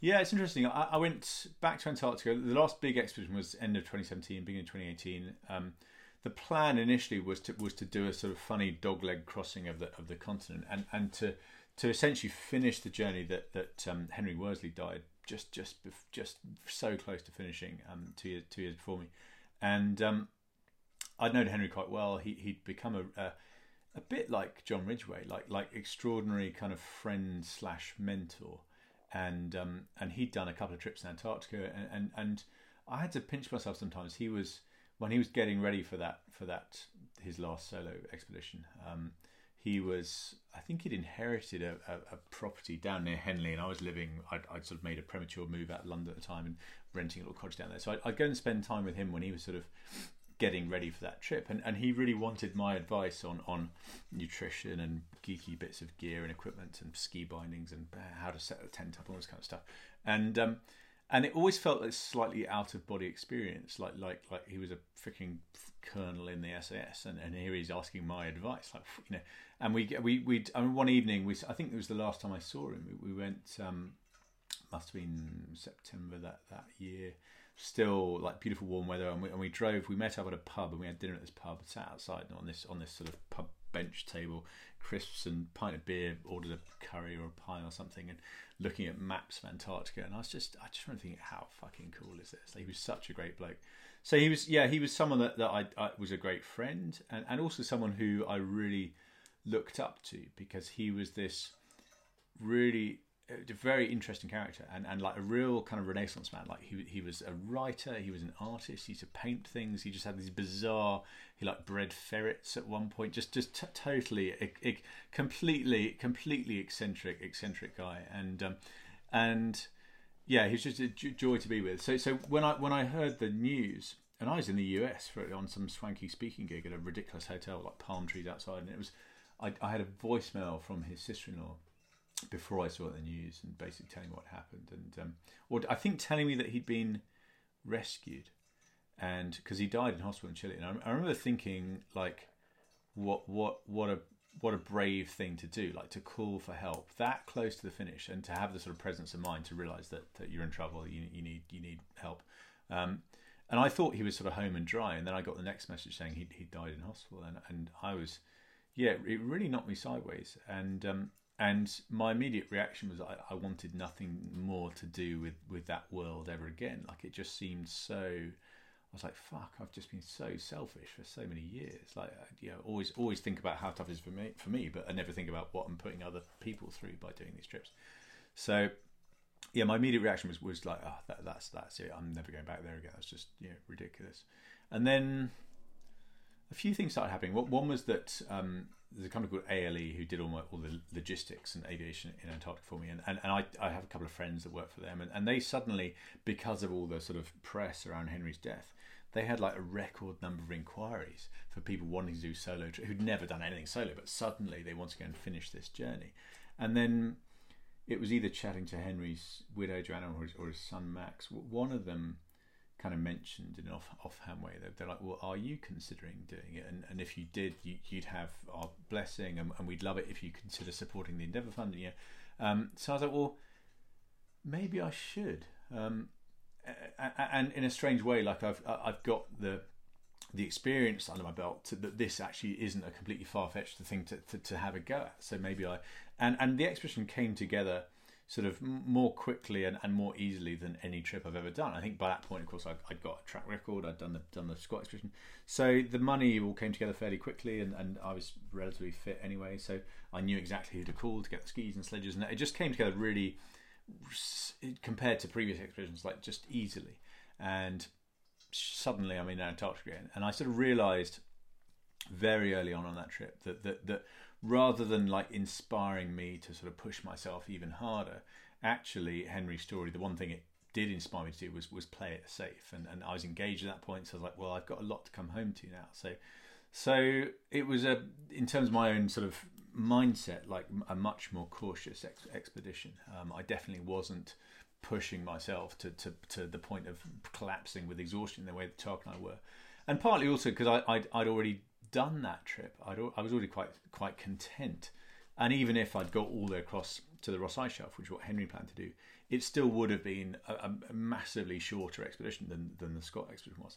So it was a sort of strangely, it was a strange trip because I, I, I, sort of realised it also had a really interesting start. So Henry started from a place, place called Berkner Island. Um, on the kind of Chilean side of, of Antarctica, which is an unusual place to start from. When I was dropped off little ski plane you know, the only person that had been there before me um, in, in, in recent memory was was Henry. You know, two years before me. So no no one had, and and it's it's a properly challenging start. You've got to get across this ice shelf, up through the mountains, crevasses. Like it's pretty sketchy terrain, and and it's beautiful. You're skiing through this mountain range up Long Valley, and then you finally get up onto the plateau, and then it's all familiar, just featureless nothingness. And the plan was to then get to the pole and go down, and, and this is what um, Lou Rudd and Colin O'Brady both, both did a year after me was then to follow a route down, I think, called the Leverett Glacier. But that's used by tracked vehicles now. So there's basically a, a road and it's marked with flags every 100 metres. And, and the closer I got to the pole, the closer I thought that was going to be a really unfulfilling end to what had been a really challenging start to the expedition, like following the flags to the finish for, for two, three weeks was going to be really shit. Um, so I so I kind of also the I, I because I hadn't been really gunning it, I was running lowish on food, so that was like in in the press release that was the reason. Like Ben's running on food, doesn't want to take the risk, but but actually. I didn't really have the motivation to, to, to sort of carry on beyond the pole. I'd got solo to the South Pole, first Brit to go solo to both poles, third in history. Like that's that's actually that's pretty cool. Um, and so I, I, finished that expedition at, at, the South Pole in in really good shape, physically, mentally, like like absolutely fine. I'd lost a little bit of weight, but I'd put on weight. I mean, I was literally was absolutely fine. So that was incredibly satisfying to sort of to feel like walking solo to South Pole, quite a challenging route, was something that was absolutely within my comfort zone um, and did it relatively smoothly. But it also made me think this is the least adventurous thing I could be doing. I've totally figured this game out. If, if I can relatively easily walk solo South Pole, like this isn't. And I always talk about. I was t- t- talking to you just now about, about self belief and challenging yourself. I was like, I've got to take my own medicine here. Like this isn't this isn't testing me in the way that it used to. This is what I know how to do now. This is what I'm good at. This is what I can do relatively easily. Um, so I was like, okay, what's the what's the pivot going to be here? And I also realised, I think this is part of this was sort of Tarka's influence that that as I've got older, I've sort of cared less and less about this idea of sort of public external validation. I think uh, early on in my career, I wanted to be famous. I wanted to, I wanted to be, you know, sort of known for what I did and to be stopped for autographs. And and and and now in my forties, I'm quite glad that no one recognises me, and I don't, get you know, I'm, I'm, not a Bear Grylls or Ben Fogle or whatever, and nor does that world appeal to me. I didn't, I didn't get into this to become a an entertainer on telly. Like that was never the dream. Um, so, um, so I'm like, okay, well, what what am I going to do with this? And in a strange way, like I, am now at a point where I, I well, pre-COVID, was was making a, a wildly well paid living, flying around the world, giving giving talks. Um, yeah, I'm with a big American speaker agency, and I, I, am still relatively bargain basement compared to the Tony Blairs and Colin Powell's and Condoleezza Rice's, Hillary Clinton's, who get six figure. Uh, be considerably you know. less controversial though, Ben. Yeah, yeah, uh, but yeah, but, but on the moral compass scale, let in fact no, let's just leave yeah, that exactly. Yeah. But I, but I still get paid bonkers amounts of money to, to, to stand up and tell a story on stage for an hour, and um, so so in a strange way, I, I could carry on forever just making a good living out of out of speaking. Um, but I'm not really wired that way, and uh, and and you can absolutely do that. Look, look at you know, people like Joe Simpson touching the void. I mean, that that that expedition was in the 80s, and he's still in demand as a public speaker, talking about the same the same trip. So it's it's not like you need to keep doing new trips to stay to stay relevant as a speaker. It doesn't doesn't there's no there's no correlation. So, but I, yeah, I, I but annoyingly, stupidly, I'm not wired that way, and I, I okay, I need something else. I need something else to get my teeth into, and um, and part of that is is is bizarrely having having sort of sworn to myself leaving the army, you know, that I was never going to be a businessman or wear a suit or anything like that.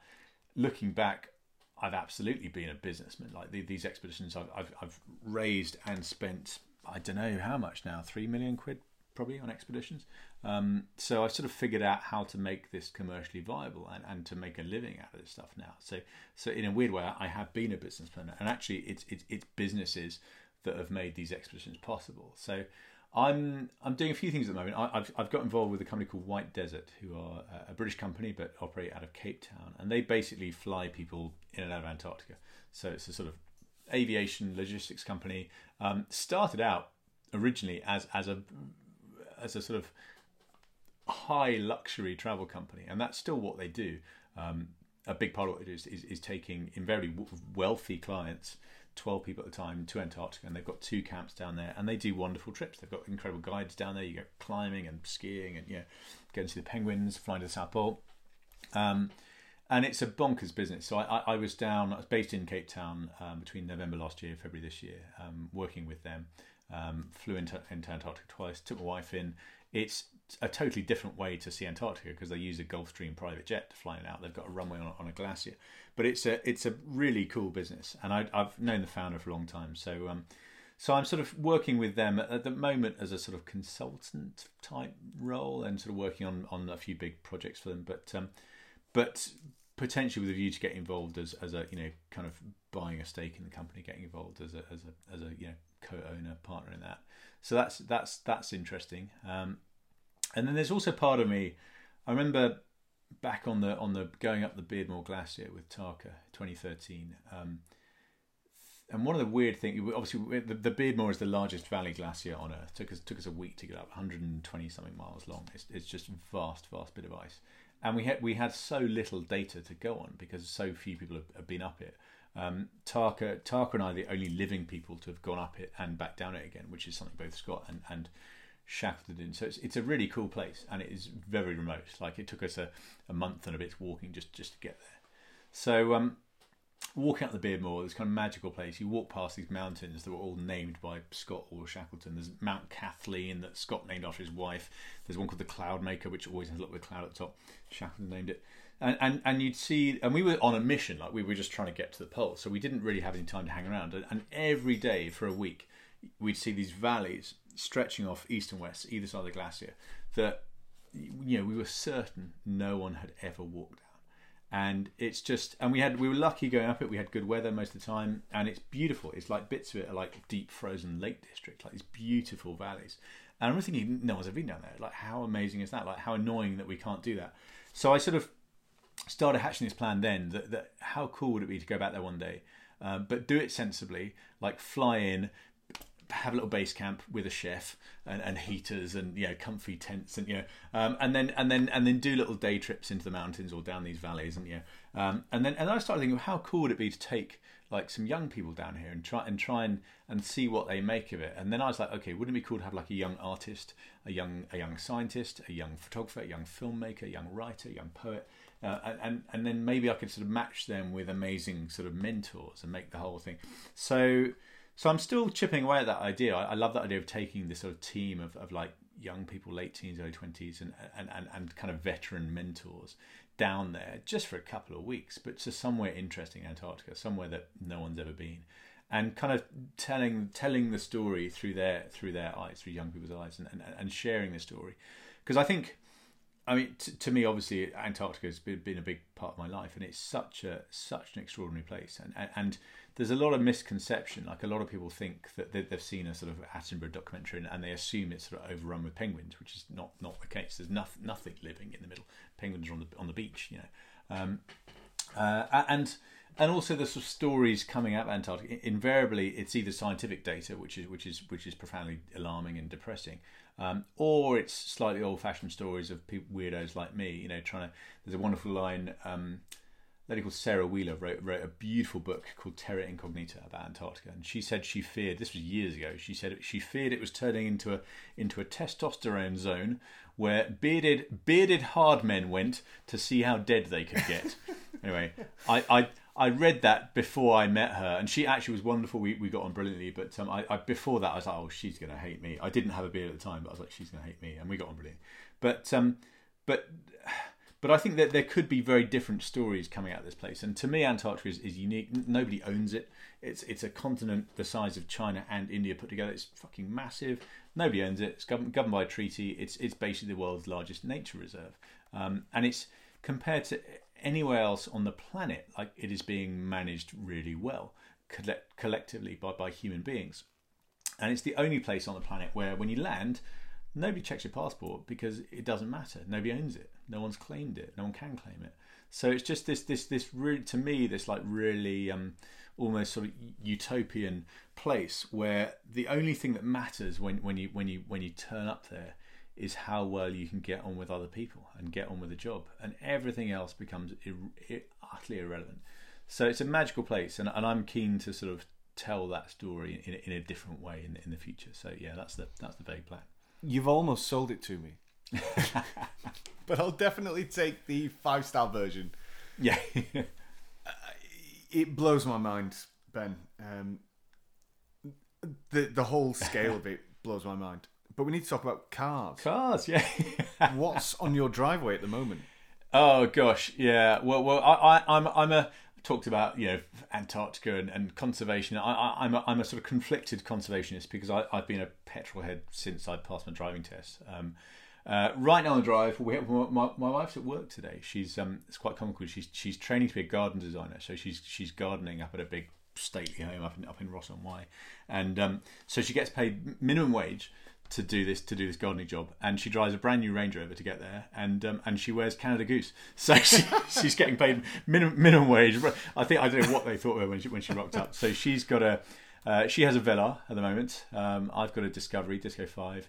Um, I've I've been been sponsored by Land Rover for eleven years now, um, and it's a funny one. They were they were very early on on my sort of completely naive hit list of dream sponsors. They were near the top partly because I always wanted a Land Rover. One of my first driving lessons around a field with my stepdad when I was 14 or 15 was in his old, I'm trying to think what that was, probably a Series 2.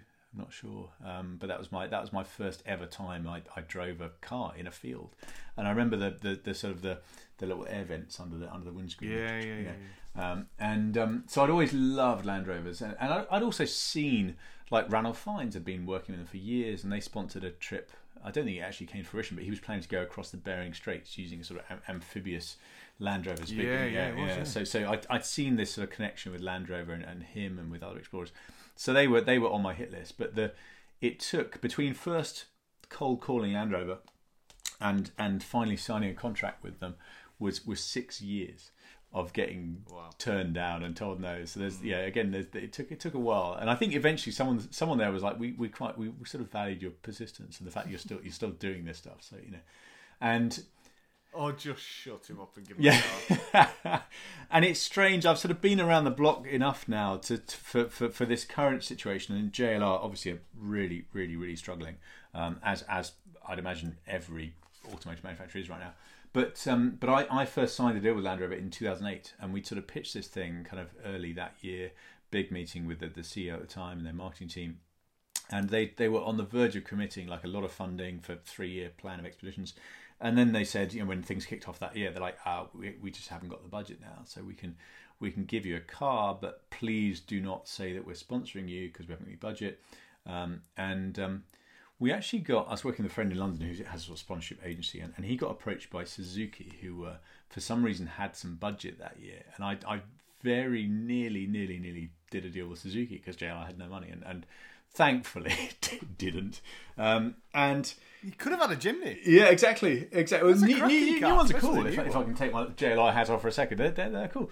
Um, but um, yeah, thankfully I, I, stayed with them, and of course JLR had incredible resurgence in their fortunes. Like China was really big for their business for many many years, so so eventually they were able to put put really meaningful funding into into into particularly the, the Scott exhibition. So they've been a yeah dream sponsor for years, and and I, and I've been super spoiled in that they they swap the cars every every year normally. Um, it's taken a bit longer now. Nothing nothing nothing's happening, but um, but I've I've had a whole. So the first ever Land Rover was was it was a, a sort of ex press um, a Disco Three that had been thrashed within an inch of its life, and um, but it was really cool. It was, it was a Land Rover, and and um, and then and then after a few months of that, they said, "Oh, can you order order your next car, please, and, and just do it on the website. Send us a link." Um, so I was like, "Ooh." Well, I'm just gonna. So I just chose this like really budget spec Discovery. I think it was when they went from three to four, so it was a Disco Four. But I just chose like super basic spec, and had that fantastic. After a year, uh, or 11 months or 10 months, whatever it was, they're like, oh, you need to order the next one. And they said, but can you spec it, just like tick a few more boxes? Because we have to, basically, they, they get auctioned to dealers, I think, and they're like, they don't like the real budget. Right. So this, after a couple of years of that, this just got just ridiculous. Like like ticking every like TVs in the back, yeah, you know, heated seat, fantastic, yeah, massage seat, yeah, yeah. and um, it sort of reached the zenith where where when I came back from Antarctica 2013 after the Scott expedition, um, they were like, "Oh, you need to choose your next car. Have whatever you like." Mm. I was like, "Can I get a Range Rover?" They're like, "Yeah, whatever you like." So I had a when I came back from that trip 2013, I had a five liter supercharged V8 full oh, fat nice. Range Rover, yeah, autobiography with all it was a proper proper pimp spec blacked out windows 21 22 inch wheels what they were oh the biggest God. i could get every massage seats full it just it was ridiculous yeah. and um and then I gave a talk at the at the Royal Geographic Society in London, and, and, and, because I was speaking, I got to park my car right outside, and mm. some of the JLR execs were there, and um, we walked outside, and I was like, "Okay, I'll see you later, lads." Bloop, bloop. And they're like, "They're like, is that, that your car?" they're like, they're like, "Whoa, no, that's that." Like maybe like footballer or like Anthony Joshua or something, but but like not not that's not that's not an explorer's car. That's like sort of Arab Arab Arab sheikh slash yeah Russian mafia car. So so I then got downgraded to, to well when the Discovery I had I had two or three years of Range Rovers, loved those, and then the just Disco Five came out, so I've got Discovery Five now, which is which is it's a divisive design. Like a lot of people get wound up by the, the wonky number plate on the back, but um, but actually as a thing to drive i think it's it's really impressive and I, am not i'm not just toeing the party line but having gone from from several years of disco fours which which i loved because they're like mm. a van yeah, yeah. you fold the seats down you've got massive space in the back the the the five is much more range rover like and actually going from a range rover into a disco five i thought i was going to be really disappointed it's very similar. I think it might be the same chassis. The steering wheel's are the same. That a lot of the interiors are the same. To, um, well, as so, you know, JLR they they help us out, Mission mm. Motorsport, a lot, and we've got a Disco Five, and mm. it's hmm. a superb. It's vehicle. a it's really really good. And I just I I get quite amused by people that, that slag them off who who obviously have never driven one or never been in one. Yeah, because it's just it's just as a as a car, it's so much better than Disco Four. It's lighter. It doesn't it doesn't wallow around. Mm. You don't you're not like slamming the brakes on, kind of roundabout, thinking, "Oh, yeah. am, I, I going to stop here?" Um, it's just it's it's as good. You can drive up to Scotland in, in, as much comfort as any any German estate car, and then you press a couple of buttons, and it will do anything a Defender can do, if not better. Yeah, All the the the um, the Land Rover Experience instructors saying the Disco Five is the, the best car they use off road. It's just so capable. So it's it's an amazing feat of engineering. So I, yeah, I, I like that. And then there is there's one more. There's my my secret car, which is in the in in a we have a sort of crumbling shed. I'm just hoping the roof doesn't collapse on it because it just about fits in the in the gap of our of falling down little outbuildings. Um, but I bought this last summer, so this was this was my sort of midlife crisis. Um, it's it's a 911 GT3, so a 9912 uh, GT3. Um, it's it's a it's a PDK automatic. Um, it's in, uh, in in the UK we call it we call it crayon. In America, they call it chalk, but it's that sort of grey, light grey colour. Um, and that was a that was a bit rash rash purchase last summer. And I think in some ways it might have been like the final V sign up at my stepdad, who was the one who said when I came back from North Pole in in two thousand one, mm. in thirty whatever thirty four grand of debt, yeah. and like completely yeah on my ass, and and and and and I remember him saying like I, yeah, I just thought, always thought it was foolish. The fact that you ever thought that you could make a living out of this. So, so I, have bought a house last year in the Cotswolds in Gloucestershire. So I bought the house. Nice. I was like, right, what, there's one more thing missing here. Mm-hmm. Um, I bought the silly car. And uh, yeah, love it, love it, love it. I had um, so 2018 we got married. I got lent um, uh, Jaguar lent me an F-Type SVR for, for, for a few days as our, as our, as our wed- wedding car. car. Loved that thing. Um, yeah and and I went to them and said, look, I'm not asking for a free one, but can you do me a deal? And they weren't able to help. And and, and obviously that that was mm. when things were JLR's fortunes were starting to shift a little bit, and they were tightening budgets, so they couldn't help out. I was like, well, okay, what what what would the what would I what would the dream be here? And I'd strangely, I was looking at all sorts of things. I was looking at like Nissan GT. I'm a total boy racer at heart. Like I love. Part of me loves. I had a bef- just before my Land Rover deal, I had, a it was a Mark IV Golf GTI, the sort of I think it's a 1.8 turbo. and the, I had that the, the, slightly boxy one. Boxy, yeah, not not particularly great car, but it, I I loved that because it had a turbo yeah. and I had a ridiculous dump valve and a loud exhaust. And I just I lo- loved that. So part part of me is total total unashamed like baseball cap wearing boy racer, you know. Um, so I was looking at Nissan GTRs, and, and, and, then I just saw this this GT3. It was you know bought it from a dealer in London. It was just like dream spec and um, and yeah, it, it's it's it's a, I mean it's a tough car to keep to keep in lockdown. it's really I, I, I use it for the occasional trip to, to Waitrose, but my wife hates that. She's like, why are we not in the Land Rover where it's where we can actually have a conversation and like listen to music and like it's so it's so loud and it's right. so bumpy and, and so impractical. And, yeah, but I God I love that thing and um, it's interesting. Yeah, you know my, my first car 17 years old was, it was a Mark II Escort, and it was such a milestone in my life. Like it, it was, an, it wasn't even a nice one. It was a 1.3 Popular Plus in some like shitty yellow, covered in rust. But that was a turning point in my life because suddenly I had I had a car, I had freedom. We were living in, in like rural Kent, and suddenly I could see my mates. I could have a girlfriend. I could drive mates around, and it was it was the biggest thing, biggest physical thing I'd ever owned at that point. Um, so that was it. I had this this incredible like emotional connection with that first car and in a strange way, getting this getting this ridiculous Porsche has, has, has I've I feel the same sort of connection. Like in some ways, it's classic, like male ego, willy waving, like look at the car I've got. But it, but as a like as a kind of statement to myself that like things have worked out okay, like a little reward to myself, a little pat on the back, like okay, you, you've you, things have figured out, yeah, worked out all right here. It's that, a, you know, that does resonate. I mean, funnily enough, as you well know, my boss, um, Jim, likes a Porsche 911, and he keeps telling me that no garage is complete without a 911. And so right now, yeah, the much maligned 996 is Mm. getting a bit of a resurgence and is um, Yeah. really good value yeah, good right now. value, good value. It just so happens that my wife and I are in the market for a new runaround. So we've got a 130M Sport, which is great, but it's it's getting a bit old.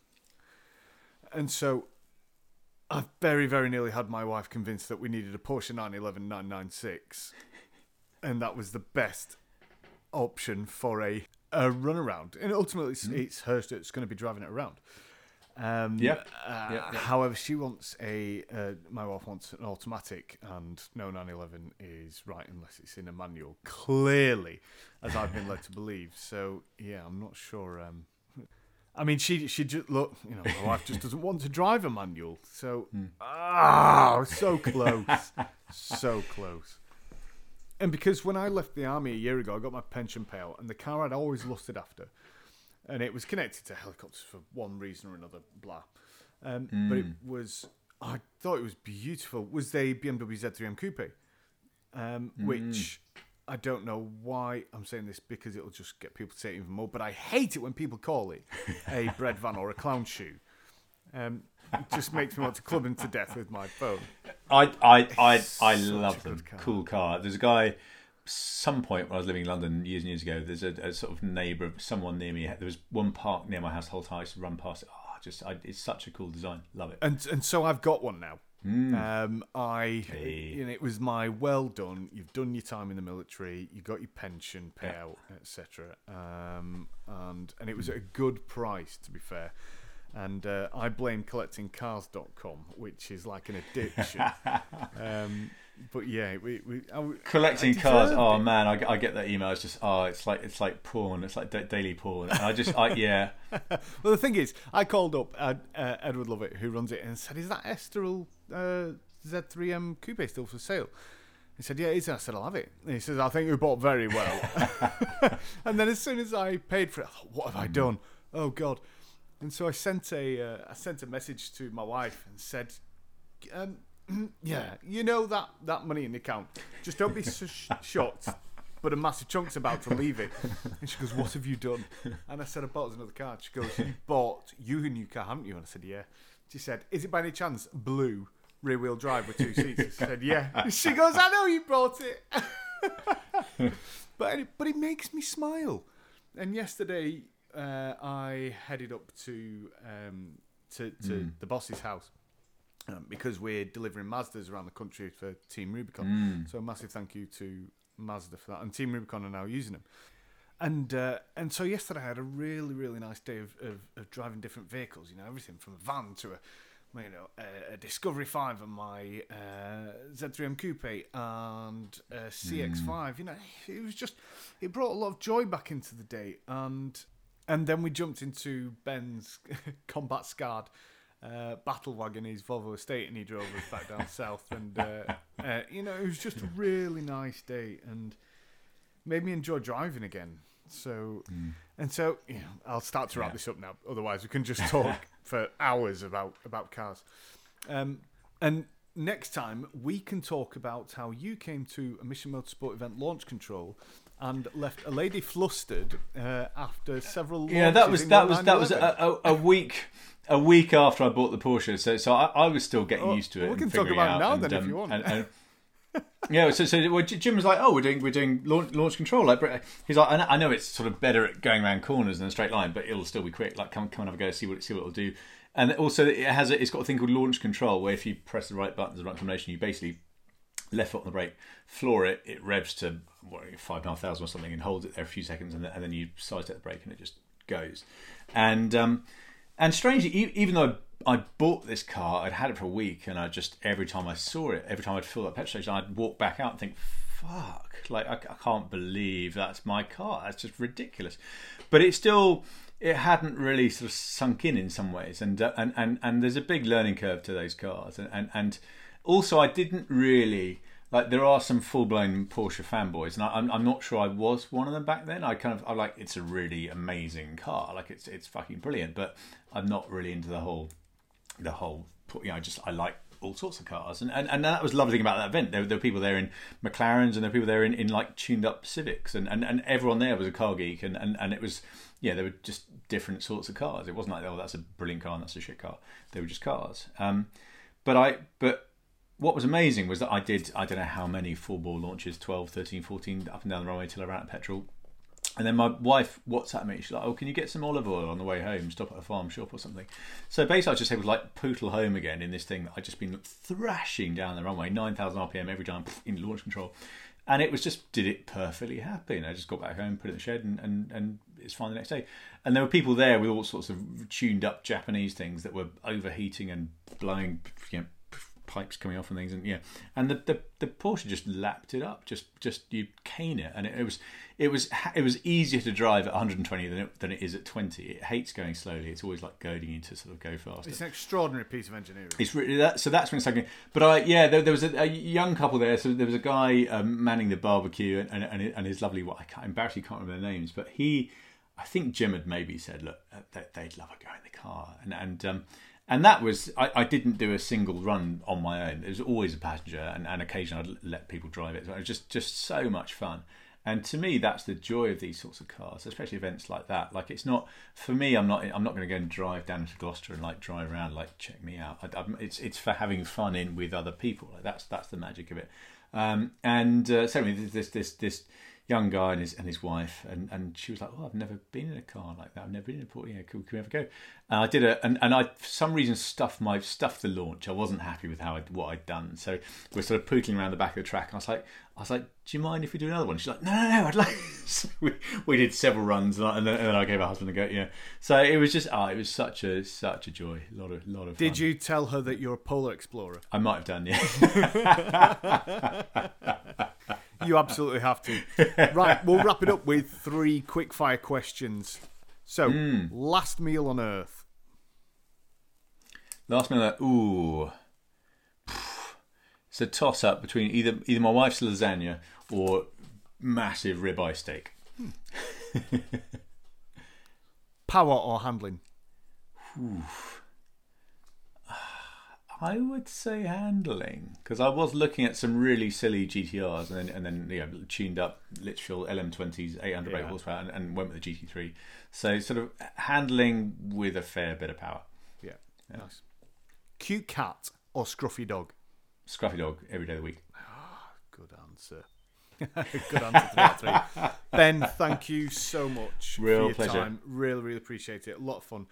Um, I'm looking forward to seeing you in the flesh soon. Absolutely. As soon as we're. Um, and yeah, bloody race remembrance at this rate. Yeah, bonkers, um, bonkers, bonkers. Thank yeah, you, as soon as we're allowed out again. You. I haven't. I I've not bought a PlayStation. I, th- I think it would be disastrous if I did because I'm I'm quite obsessive. Like if I get into something, as you can probably tell, I really get into mm. it, and I just I would yeah. So I, yeah. I, I so I've missed out on all the all the all the virtual racing going on, but oh, um, cool. part of me is quite envious. Brilliant! Thank you so much again um, for all your support. And we'll get you on this again and just talk cars, cars, cars. Awesome. Love it. Thanks, James. Thanks, Ben. Cheers. Bye.